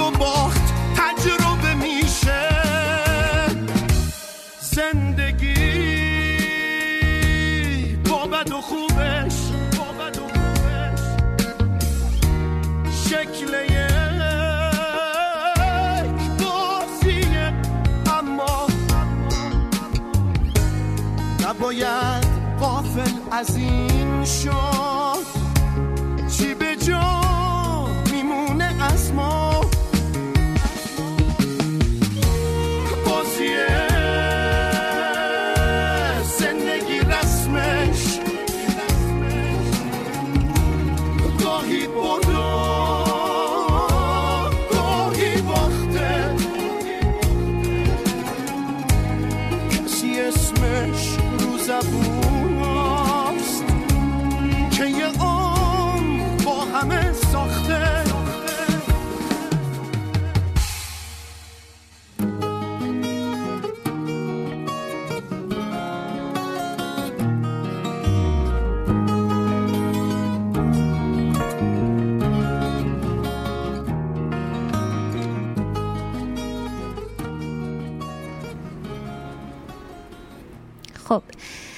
دوستان مسیح ولیزاده با حال هوای این روزها برامون با عشق حلوای زعفرونی درست کرده. بریم بشنویم که چجوری میشه این حلوا رو درست کرد.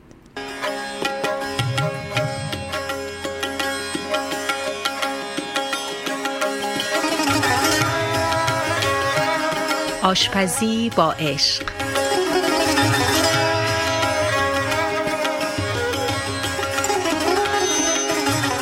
سلام دوستای خوبم در رادیو نماشوم. مسیح هستم با برنامه آشپزی با عشق در کنار شما.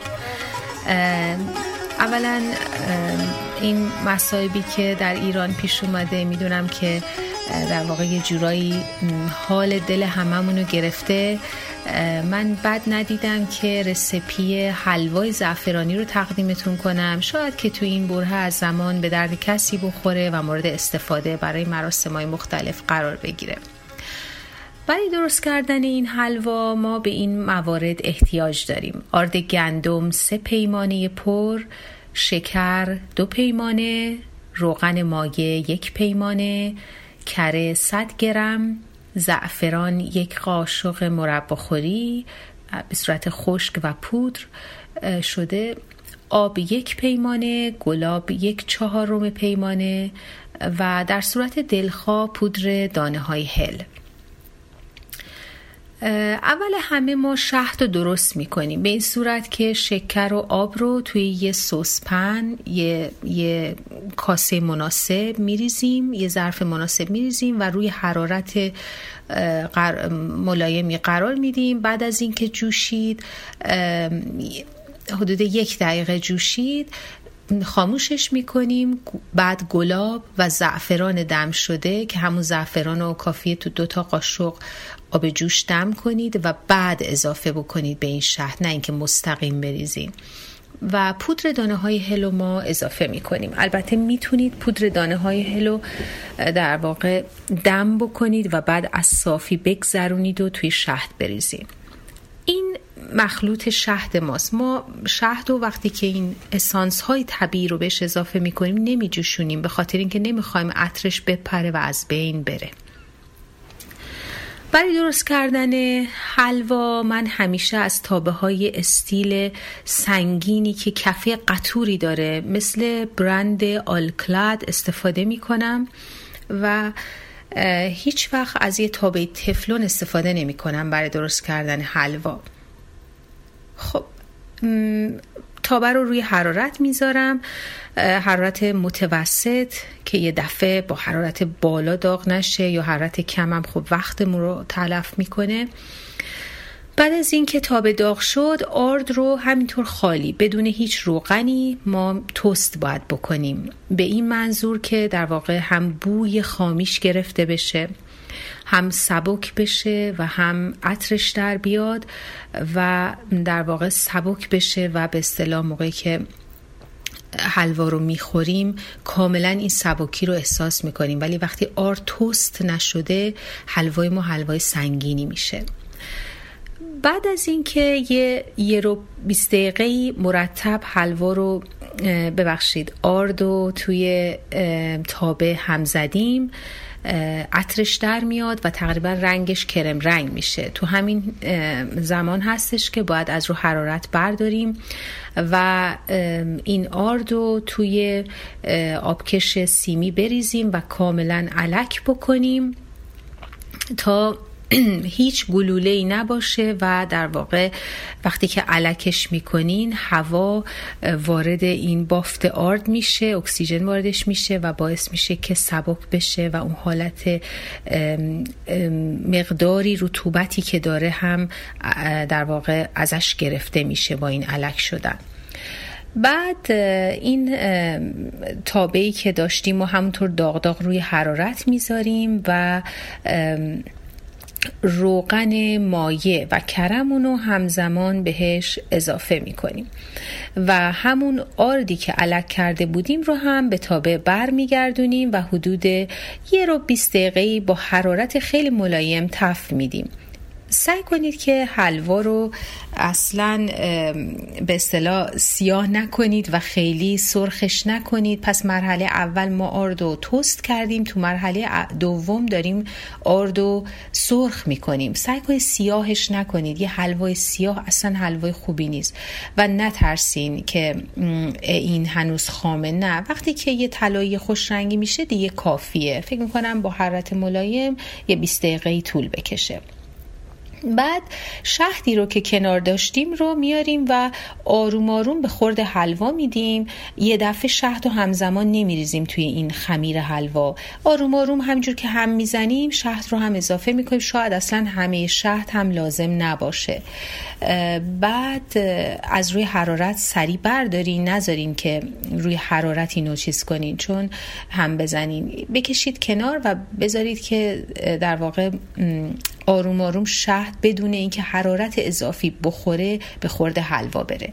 بعد حلوا که تا گرم هست توی سینی مناسب یا ظرف مناسب بشقاب مناسب بریزید و روشو با قاشق با پشت قاشق صاف بکنین یا هر طرحی که دوست دارین روش بزنید و نوش جان کنین. اگر که حلواتون زیاد هست می‌تونین برای نگهداریش اونو توی ظرف دربسته توی فریزر تا یک ماه اینا می‌تونید نگه دارید می‌تونه طعم واقعیش رو حفظ می‌کنه. بعد یه نکته دیگه این که اگر می‌خواین حلوا رو توی کپسول های کاغذی برای سرو شدن تو مراسم بریزین می‌تونین حلوا رو توی یه قیف پلاستیکی یه, کیسه پلاستیکی های مخصوص هست و یه در واقع ماسوره مناسب نسبتا بزرگ بریزین و توی کپسول هایی که همون کپسول های کوچیکی که برای مافین استفاده می‌کنن بریزین و روشم یه مقداری پسته خرد شده یا پودر نارگیل یا هرچی که در دسترستون دارین بریزین. امیدوارم که از رسیپی امروز استفاده کنید و اگر نظر خاصی دارین خوشحال میشم بتونم نظرتون رو بشنوم یا اگر سوالی دارین جواب بدم. روز و روزگار بر شما خوش باشه. تا برنامه دیگه بدرود.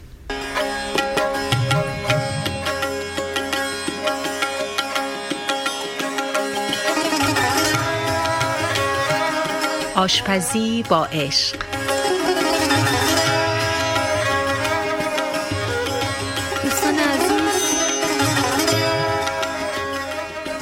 دوستان عزیز. ساعت 8 و 25 دقیقه است و رادیو نماشوم رو میشنوید از استودیو CKCU موج FM 93 ممیز یک. بریم با هم اخبار ورزشی رو که آقای احمدی تدارک دیدن برامون بشنویم برمیگردیم. اخبار ورزشی نماشوم.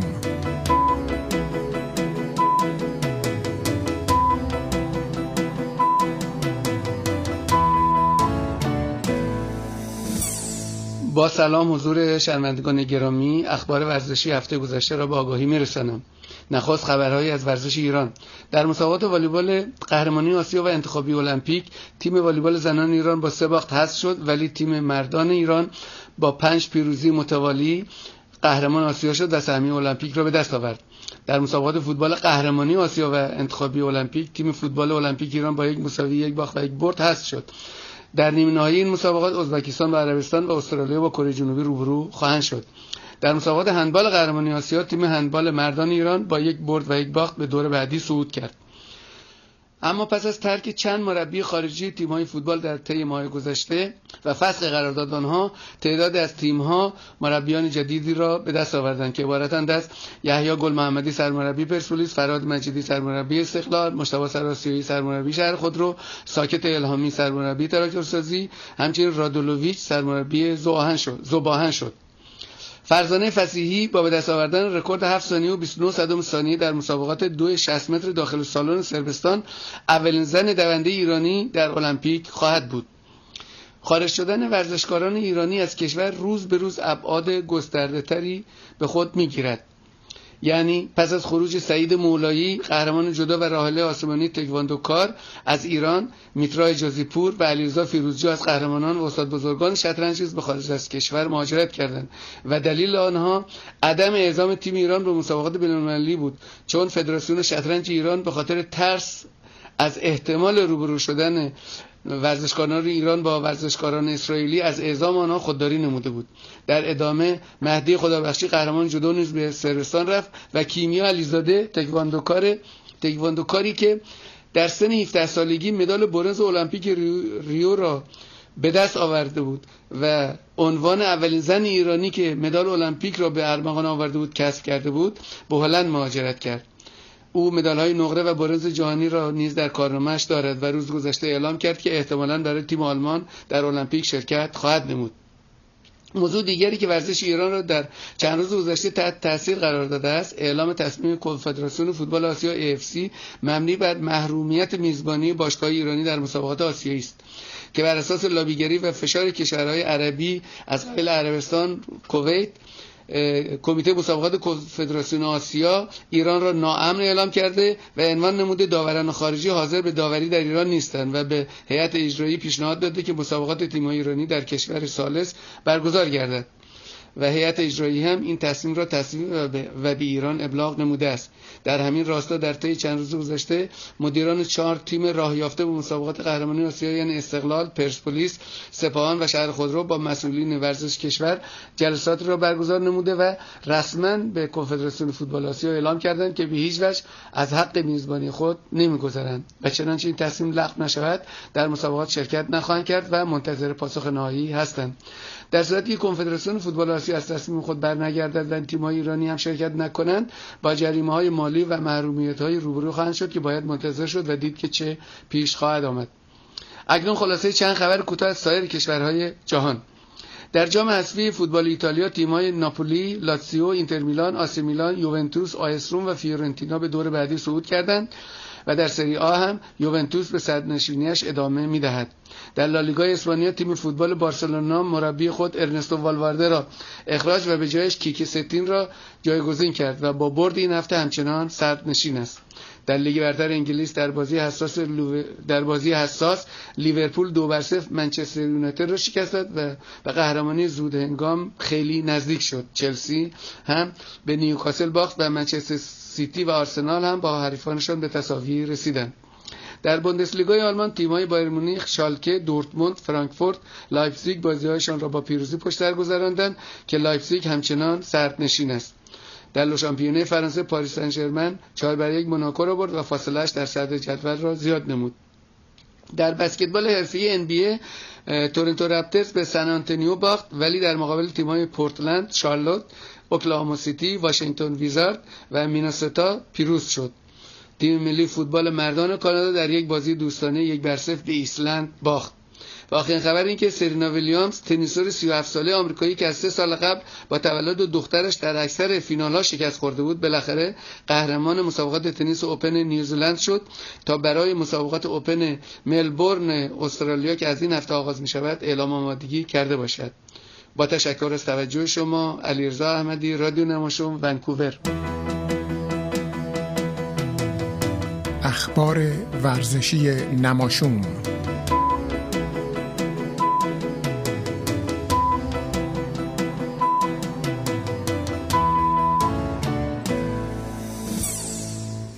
خب دوستان عزیز همکارمون نازیلا خلخالی از ابتدای امسال قرار برنامه تازه‌ای رو با عنوان تاریخ شفاهی به گوش ما و شما برسونه. خودش خیلی خوب معرفی می‌کنه که تاریخ شفاهی چی هست. بریم با هم بشنویم.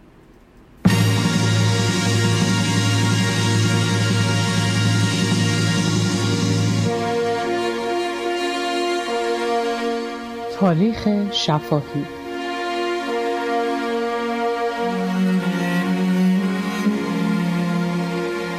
با سلام نازیلا خلخالی هستم. با فصل جدیدی تحت عنوان تاریخ شفاهی.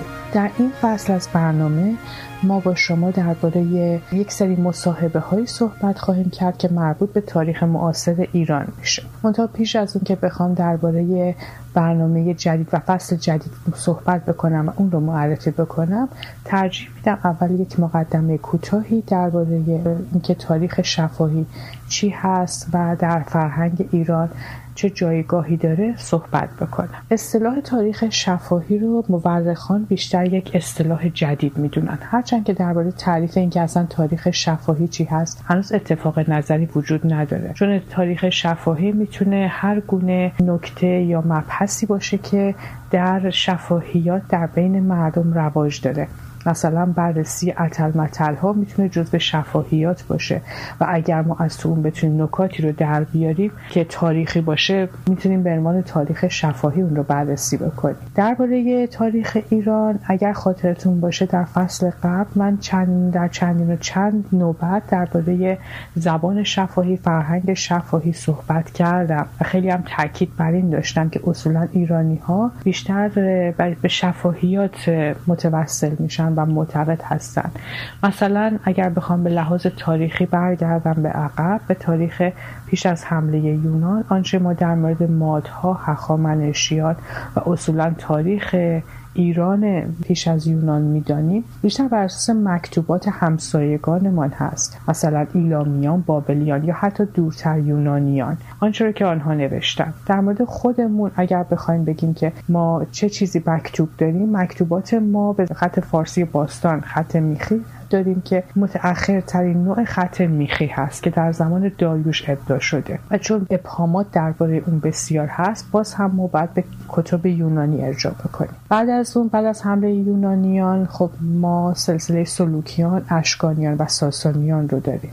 در مورد سلسله ساسانیان خوشبختانه منابعی در دست هست هرچند که هنوز نسبتا کمه. در مورد اشکانیان منابع چندانی در دست نداریم که یک علت عمده اون ساسانیان هستند که چون می‌خواستن خودشون رو دنباله تاریخ شاهنشاهی ایران بزرگ بدونن تا حدود زیادی منابع مربوط به اشکانیان را از میان بردن. در مورد خود تاریخ ساسانیان هم باز هم همونطور که در فصل پیش گفتم به خصوص در دو جلسه آخر درباره منابع زرتشتی گفتم. زرتشتیان ترجیح می‌دادن به جای نوشتن و به کتابت کردن منابعشون اونها رو از حفظ داشته باشن و همینطور سینه به سینه منتقل بکنن.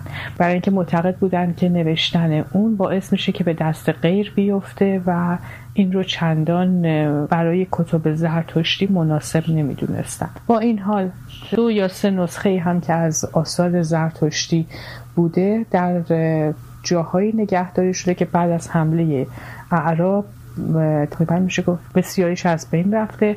آن مقداری هم که باقی مونده زرتشتیان به هند بردن با خودشون که امروزه ما به پارسیان هند آنها رو می‌شناسیم. و هنوز که هنوز اگر ما بعد منابعی رو داریم و آثاری رو داریم درباره زبانهای باستانی دوره ساسانی یا زرتشتیان همه مدیون پارسیان هستیم. بعد از حمله عرب که خود ضربه بسیار مهلکی بر فرهنگ مکتوب ایران زد باز هم ما حملات دیگری از طرف اقوام مغول و ترک داشتیم که آنها هم باز فرهنگ مکتوب ایران رو تا حدود زیادی از بین بردن. بنابراین تاریخ ما چه الان بخوایم بنویسیم چه قبلا نوشته شده بیشتر بر اساس نقل قولها و شفاهیات است تا مکتوبات. مثال اگه بخوام بزنم اگر شاهنامه فردوسی رو نوعی تاریخ ایران بدونیم می‌تونیم در اون نگاه بکنیم که فردوسی بسیار آدم دقیقی بود و سعی می‌کرد که حتما نقل بکنه که منابعش چی هستن. به خصوص سعی می‌کنه بر منابع مکتوب تکیه بکنه. ولی با این حال در برخی جاها ناخداگاه منابع شفاهی رو هم باید ذکر بکنه. و در مورد بعضی از داستان ها اینها رو از نقالانی که سینه به سینه شنیدند نقل می‌کنه. بنابراین در شاهنامه اگر بخوایم به صورت تاریخی نگاه کنیم گسست های تاریخی بسیاره و میشه گفتش که به نوعی یک تاریخ خطی به اون صورت نیست. اگر بیایم این طرفتر کتب تاریخی جدیدتر رو بخوایم نگاه بکنیم مثل تاریخ بیحقی مثل تاریخ سیستان تاریخ بیحق یا تواریخ دیگری که داریم باز در یا حتی تذکرت الاولیا به عنوان یک تاریخ صوفیان. می‌بینیم که بیشتر به نقل قول ها هست مثلا بیحقی از نقل قول می‌کنه از کسی که به نظر خودش موثق بوده که فلان خبر و فلان کس برای من تعریف کرد.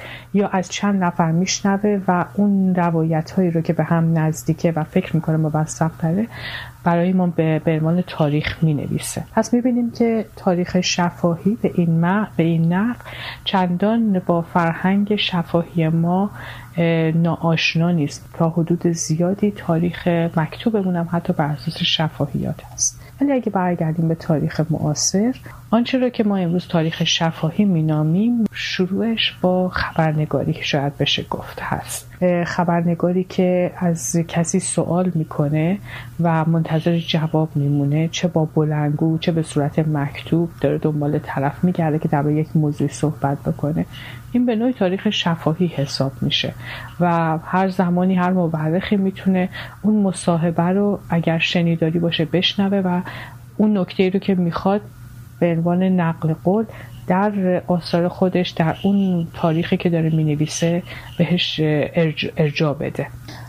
اما اگر باز هم بیایم این طرفتر تاریخ شفاهی در قرن بیستم در زمانی شروع شد که برخی از مورخان شروع کردن به مصاحبه با کسانی که مثلا از جنگ از جنگ برگشته بودن مستقیم در جنگ جهانی دوم مشارکت داشتن و از اونها درباره اتفاقاتی که در جبهه رخ داده پرسجو می‌کردند. این افراد شاهد دست اول برای نوشتن تاریخ بودند. بعد از اون هم این روال ادامه پیدا کرد و مصاحبه های بسیاری در مورد حوادث و وقایع انجام شد. یک مثال می‌تونم براتون بزنم. یک بدونیم چطوری تاریخ شفاهی می‌تونه بر تاریخ نویسی تاثیر بذاره. مثلا اگر ما بخوایم درباره تاریخ سینما ایران در دهه پنجاه شمسی بررسی بکنیم می‌تونیم از میان کسانی که اکنون زنده هستن و در دهه پنجاه فعالیت داشتن از کارگردانان، هنرپیشگان، فیلم برداران، صدا برداران، عوامل پشت صحنه پیدا بکنیم و باهاشون مصاحبه بکنیم. مسلما نحوه سوال، نحوه جواب، نحوه سمتگیری مصاحبه بسته به اون مصاحبه کننده هست. ولی با اینکه درباره یک دهه داریم صحبت می‌کنیم و خیلی هم مشخص از کدوم دهه است. هر کدوم اینها می‌تونن دیدگاه های خودشون رو بررسی بکنن و مطرح بکنن. مثلا یک کارگردان ممکنه دید متفاوتی نسبت به بازیگر یا فیلم بردار داشته باشه و هر کدوم زاویه گوناگونی رو درباره سینمای دهه پنجاه صحبت بکنن. بعد از مصاحبه مورخ می‌تونه با توجه به مصاحبه که انجام داده تاریخ دهه پنجاه سینما ایران رو بنویسه و یا این رو به عنوان یک سند برای مورخان بعدی به یادگار بذاره. همین اتفاق درباره تاریخ معاصر ایران اتفاق افتاده. اولین بار اصطلاح تاریخ شفاهی رو آقای حبیب لاجوردی وارد تاریخ ایران کرد. آقای حبیب لاجوردی بین سالهای 1360 تا 1364 پروژه رو در دانشگاه هاروارد شروع کردند و با حدود 134 نفر از دستندرکاران حکومت پهلوی و حتی کسانی که در دوره بعد از انقلاب تا حدودی درگیر سیاست بودند مصاحبه های انجام دادن. جالبی این مصاحبه اینه که افراد هر کدوم از دیدگاه خودشون مسائل رو مطرح می‌کنن. الزاما همه سیاسی نیستن.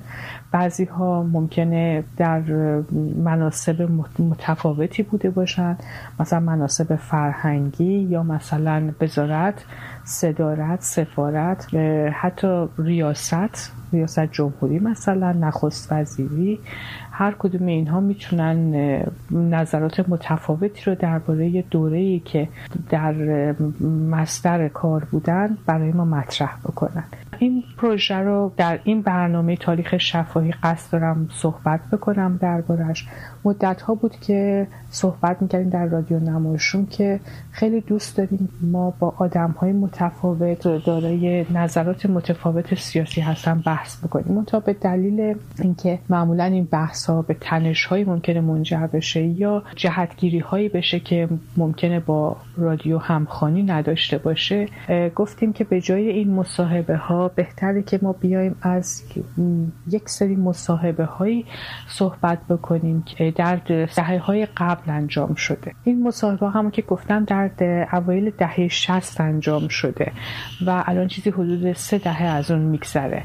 خوندن و یا شنیدن اینها رو من خودم سفارش می‌کنم که دوستان واقعا اگر علاقه مند هستن بعد از شنیدن پادکست ها می‌تونن به اونها گوش بدن. چون واقعا جالبه که ما ببینیم تاریخ رو تاریخ معاصر ما از زوایای گوناگون از دیدگاه های مختلف چه اتفاقاتی افتاد که منجر به چنین دوره ای شد. در این برنامه به هیچ عنوان در صدد دفاع تحسین یا تقبیه کسی نیستم. همونطور که در فصل قبل هم گفتم داستان فقط معرفیه.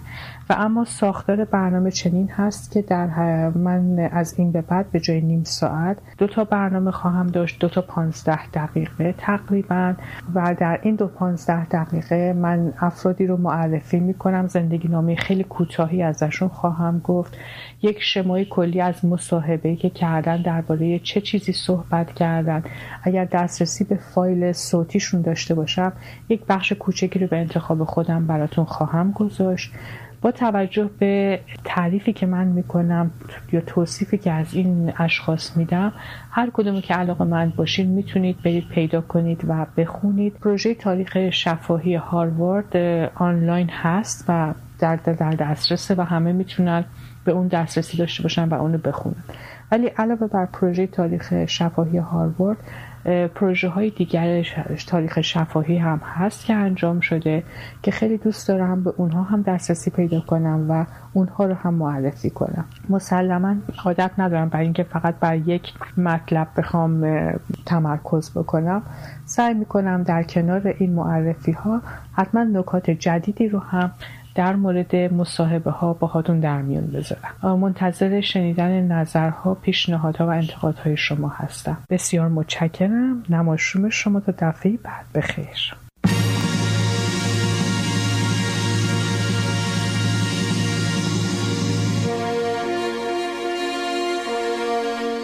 تاریخ شفاهی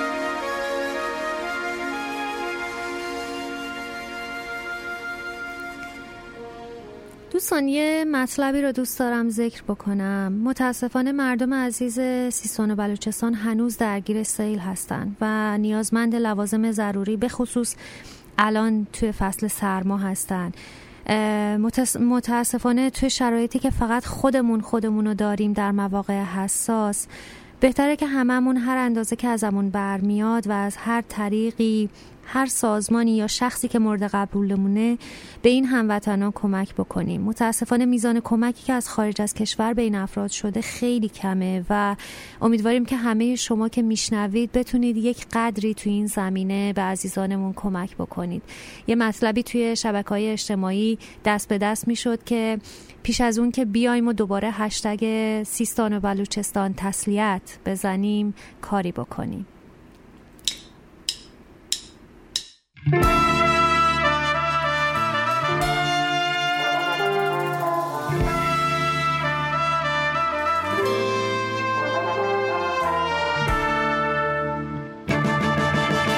از او دیگر نمی‌خوام. آفتاب و آسمان را. بعد از او دیگر نمی‌خوام. چل چراغه کهکشان را. من دگر بی او نمی جویم در چمن حالاله ها را. دیدم دیگر نمی جویم چهره های آشنا را. بعد از او هرگز نمیاد.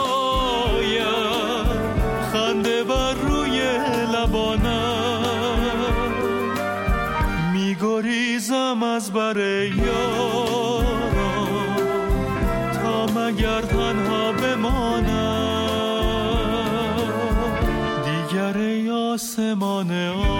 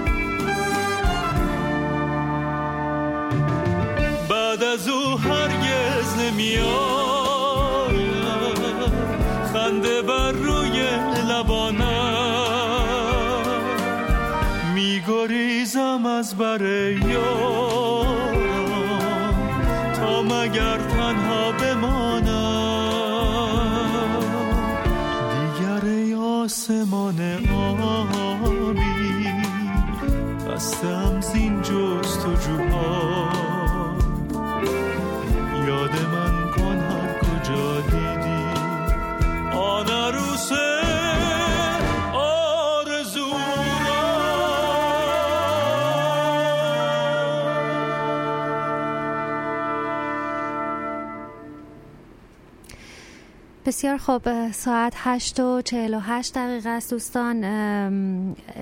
یک مطلب دیگه برامون مونده که گزیده خاطرات علم هست که خدمتتون تقدیم می‌کنیم و قبل از اون من ازتون خیلی خیلی سپاسگزارم که برنامه امشب رو با صدای من تحمل کردید شنیدید و لطفا به وبسایت ما سر بزنید و نظرات و پیشنهادات خودتون رو حتما با ما به اشتراک بذارید.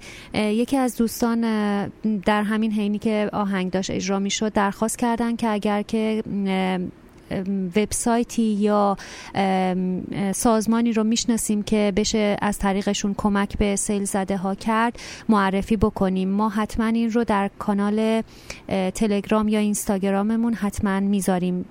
قبل از اینکه بخواد ببخشید. قبل از اینکه بخوایم همینجوری مطلبی رو خدمتتون بدیم. خب ازتون خدافزی می‌کنم با خاطرات اسدالله علم. خدا نگهدار شب خوش.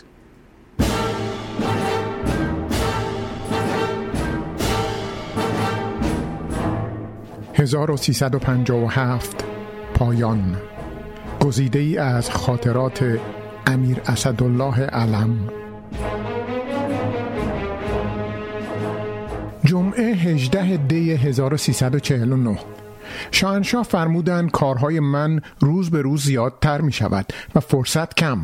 من جمله روزی یک ساعت و نیم گزارشات وزارت خارجه را می‌خوانم.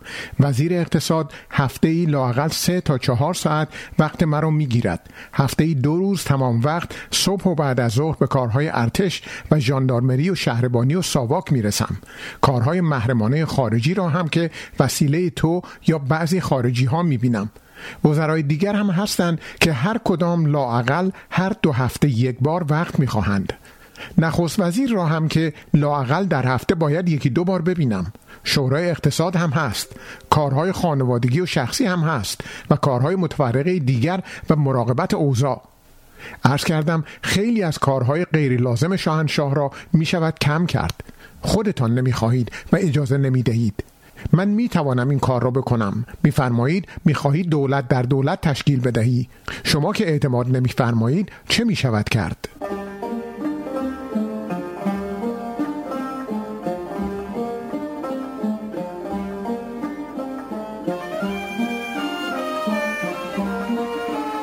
سهشنبه 22 دی 1349 والا حضرت اشرف در شرفیابی چند روز پیش خود به شاه عرض کرده بود اطراف شما را یک عده متملق و چاپلوس گرفتند.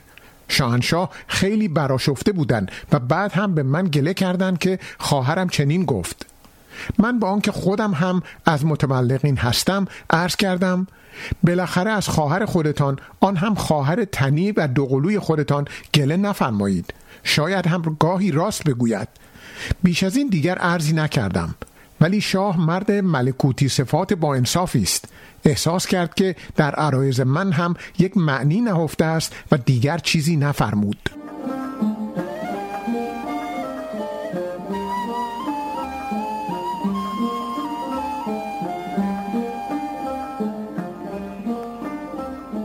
چهارشنبه 23 دی 1349 صبح شرفیاب شدم.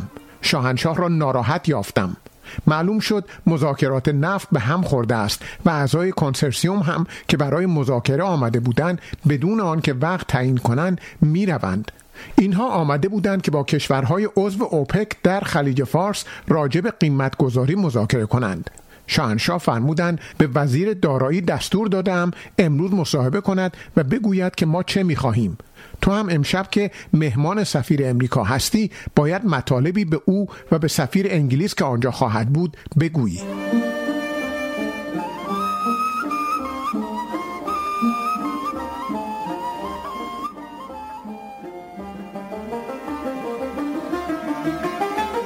پنجشنبه 24 دی 1349 گزارش مسافرت والا حضرت سریا ملکه سابق را به بانکوک دادم. یال العجب که شاه از دیدن این عکس چقدر عصبانی شدند. توضیح عکس در بانکوک پست 5 ژانویه 1971 چاپ شد و سریا را در لباس شنا به همراه دوست او فرانکو ایندومینا فیلمساز ایتالیایی نشان می‌داد. به نوشته سریا در کتاب خاطراتش قرار بود این دو با یکدیگر ازدواج کنند. ولی در همان اوان ایندووینا در یک حادثه هوایی کشته شد.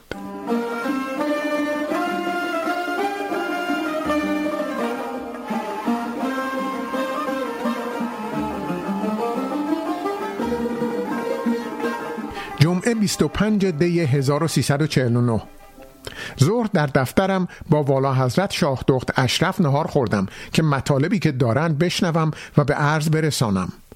والا حضرت خیال دارند دبیر کل سازمان ملل در سال 1973 بشوند و حالا 1971 است.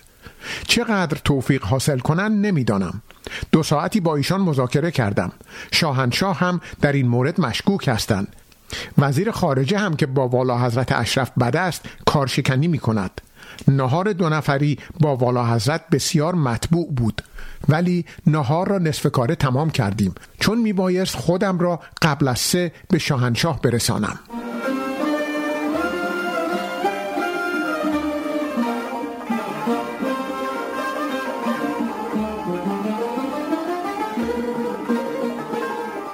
شنبه سه بهمن 1349 صبح شرفیاب شدم. باران در شیراز آمده است. خیال می کردم شاهنشاه خوشحال باشند. ولی شاه را گرفته دیدم. قفلتا فرمودند ملت پوفیوز. عرض کردم چرا؟ فرمودند این محکومین کمونیست های طرفدار چین پس از ابلاغ حکم سرود خواندند. عرض کردم پس پوفیوز نیستند. شاهنشاه خندهشان گرفت. فرمودند پدر سوخته. عرض کردم چرا ناراحت می شوید؟ یک اقلیتی کج فکر می کند یا به اعتقاد ما کج فکر می کند چه مانع دارد؟ اکثریت مردم ایران به خصوص طبقه متوسط شریف و نجیب است و شما را هم واقعا حالا دوست می دارد.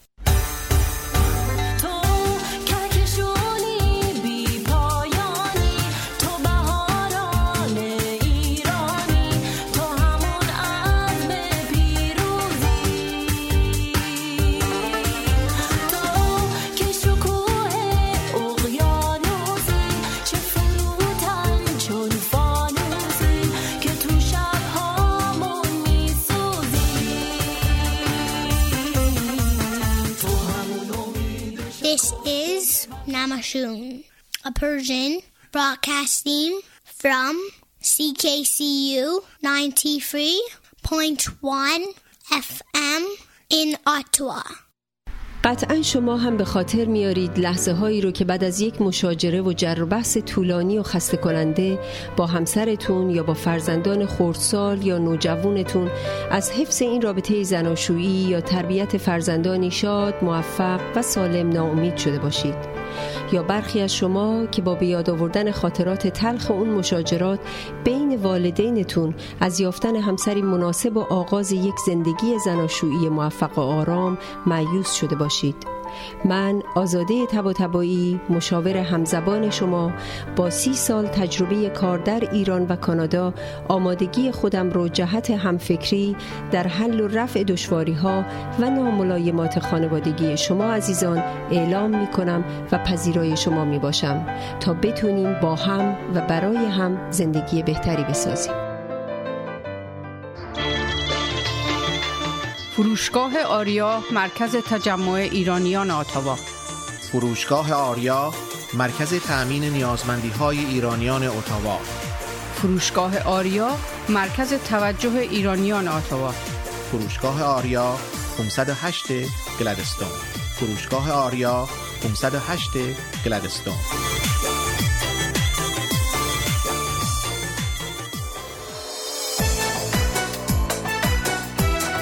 پارسیا تراول؟ بهترین پروازها به ایران و هر نقطه جهان.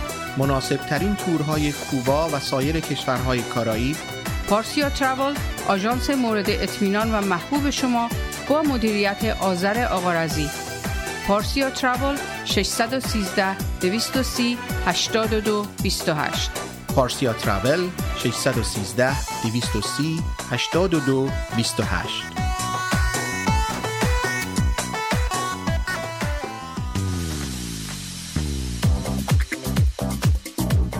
رستوران راه ابریشم واقع در ده 21 سیرول رود. با انواع غذاها و بوفه ایرانی هفت روز هفته در خدمت هموطنان عزیز. رستوران راه ابریشم آماده پذیرایی از مراسم و مهمانی های شما. کیفیت از ما رضایت از شما. شماره تماس و رزرو 613 741 78 88 مهدی فلاحی در بیش از 25 سال خدمت به جامعه ثابت کرده است که دلسوز مردم و خدمتگزار آنهاست. اگر قصد خرید و یا فروش خانه دارید، مهدی فلاحی بهترین مشاور شماست. مهدی فلاحی آماده ارائه هر گونه خدمات ریال استیت. 613 889 4700 realatua.ca مهدی فلاحی آماده ارائه هر گونه خدمات real estate realatua.ca انجمن فرهنگی هنری ایرانیان اتاوا پاکسو با سالها سابقه فعالیت در اتاوا با هدف ترویج فرهنگ و هنر ایرانی نسبت به بزرگداشت آیین و سنن ملی و برگزاری همایش های ادبی هنری اجتماعی کلاس ها و کارگاه های آموزشی اقدام نموده است. انجمن پاکسو دست یاری شما دوستداران فرهنگ و هنر ایرانی را به گرمی می فشارد و از شما دعوت می نماید برای آشنایی بیشتر و مشارکت در فعالیت های انجمن به وبسایت paksu.ca مراجعه یا از طریق تلفن 613 510 0213 و ایمیل info at با ما تماس حاصل نمایید.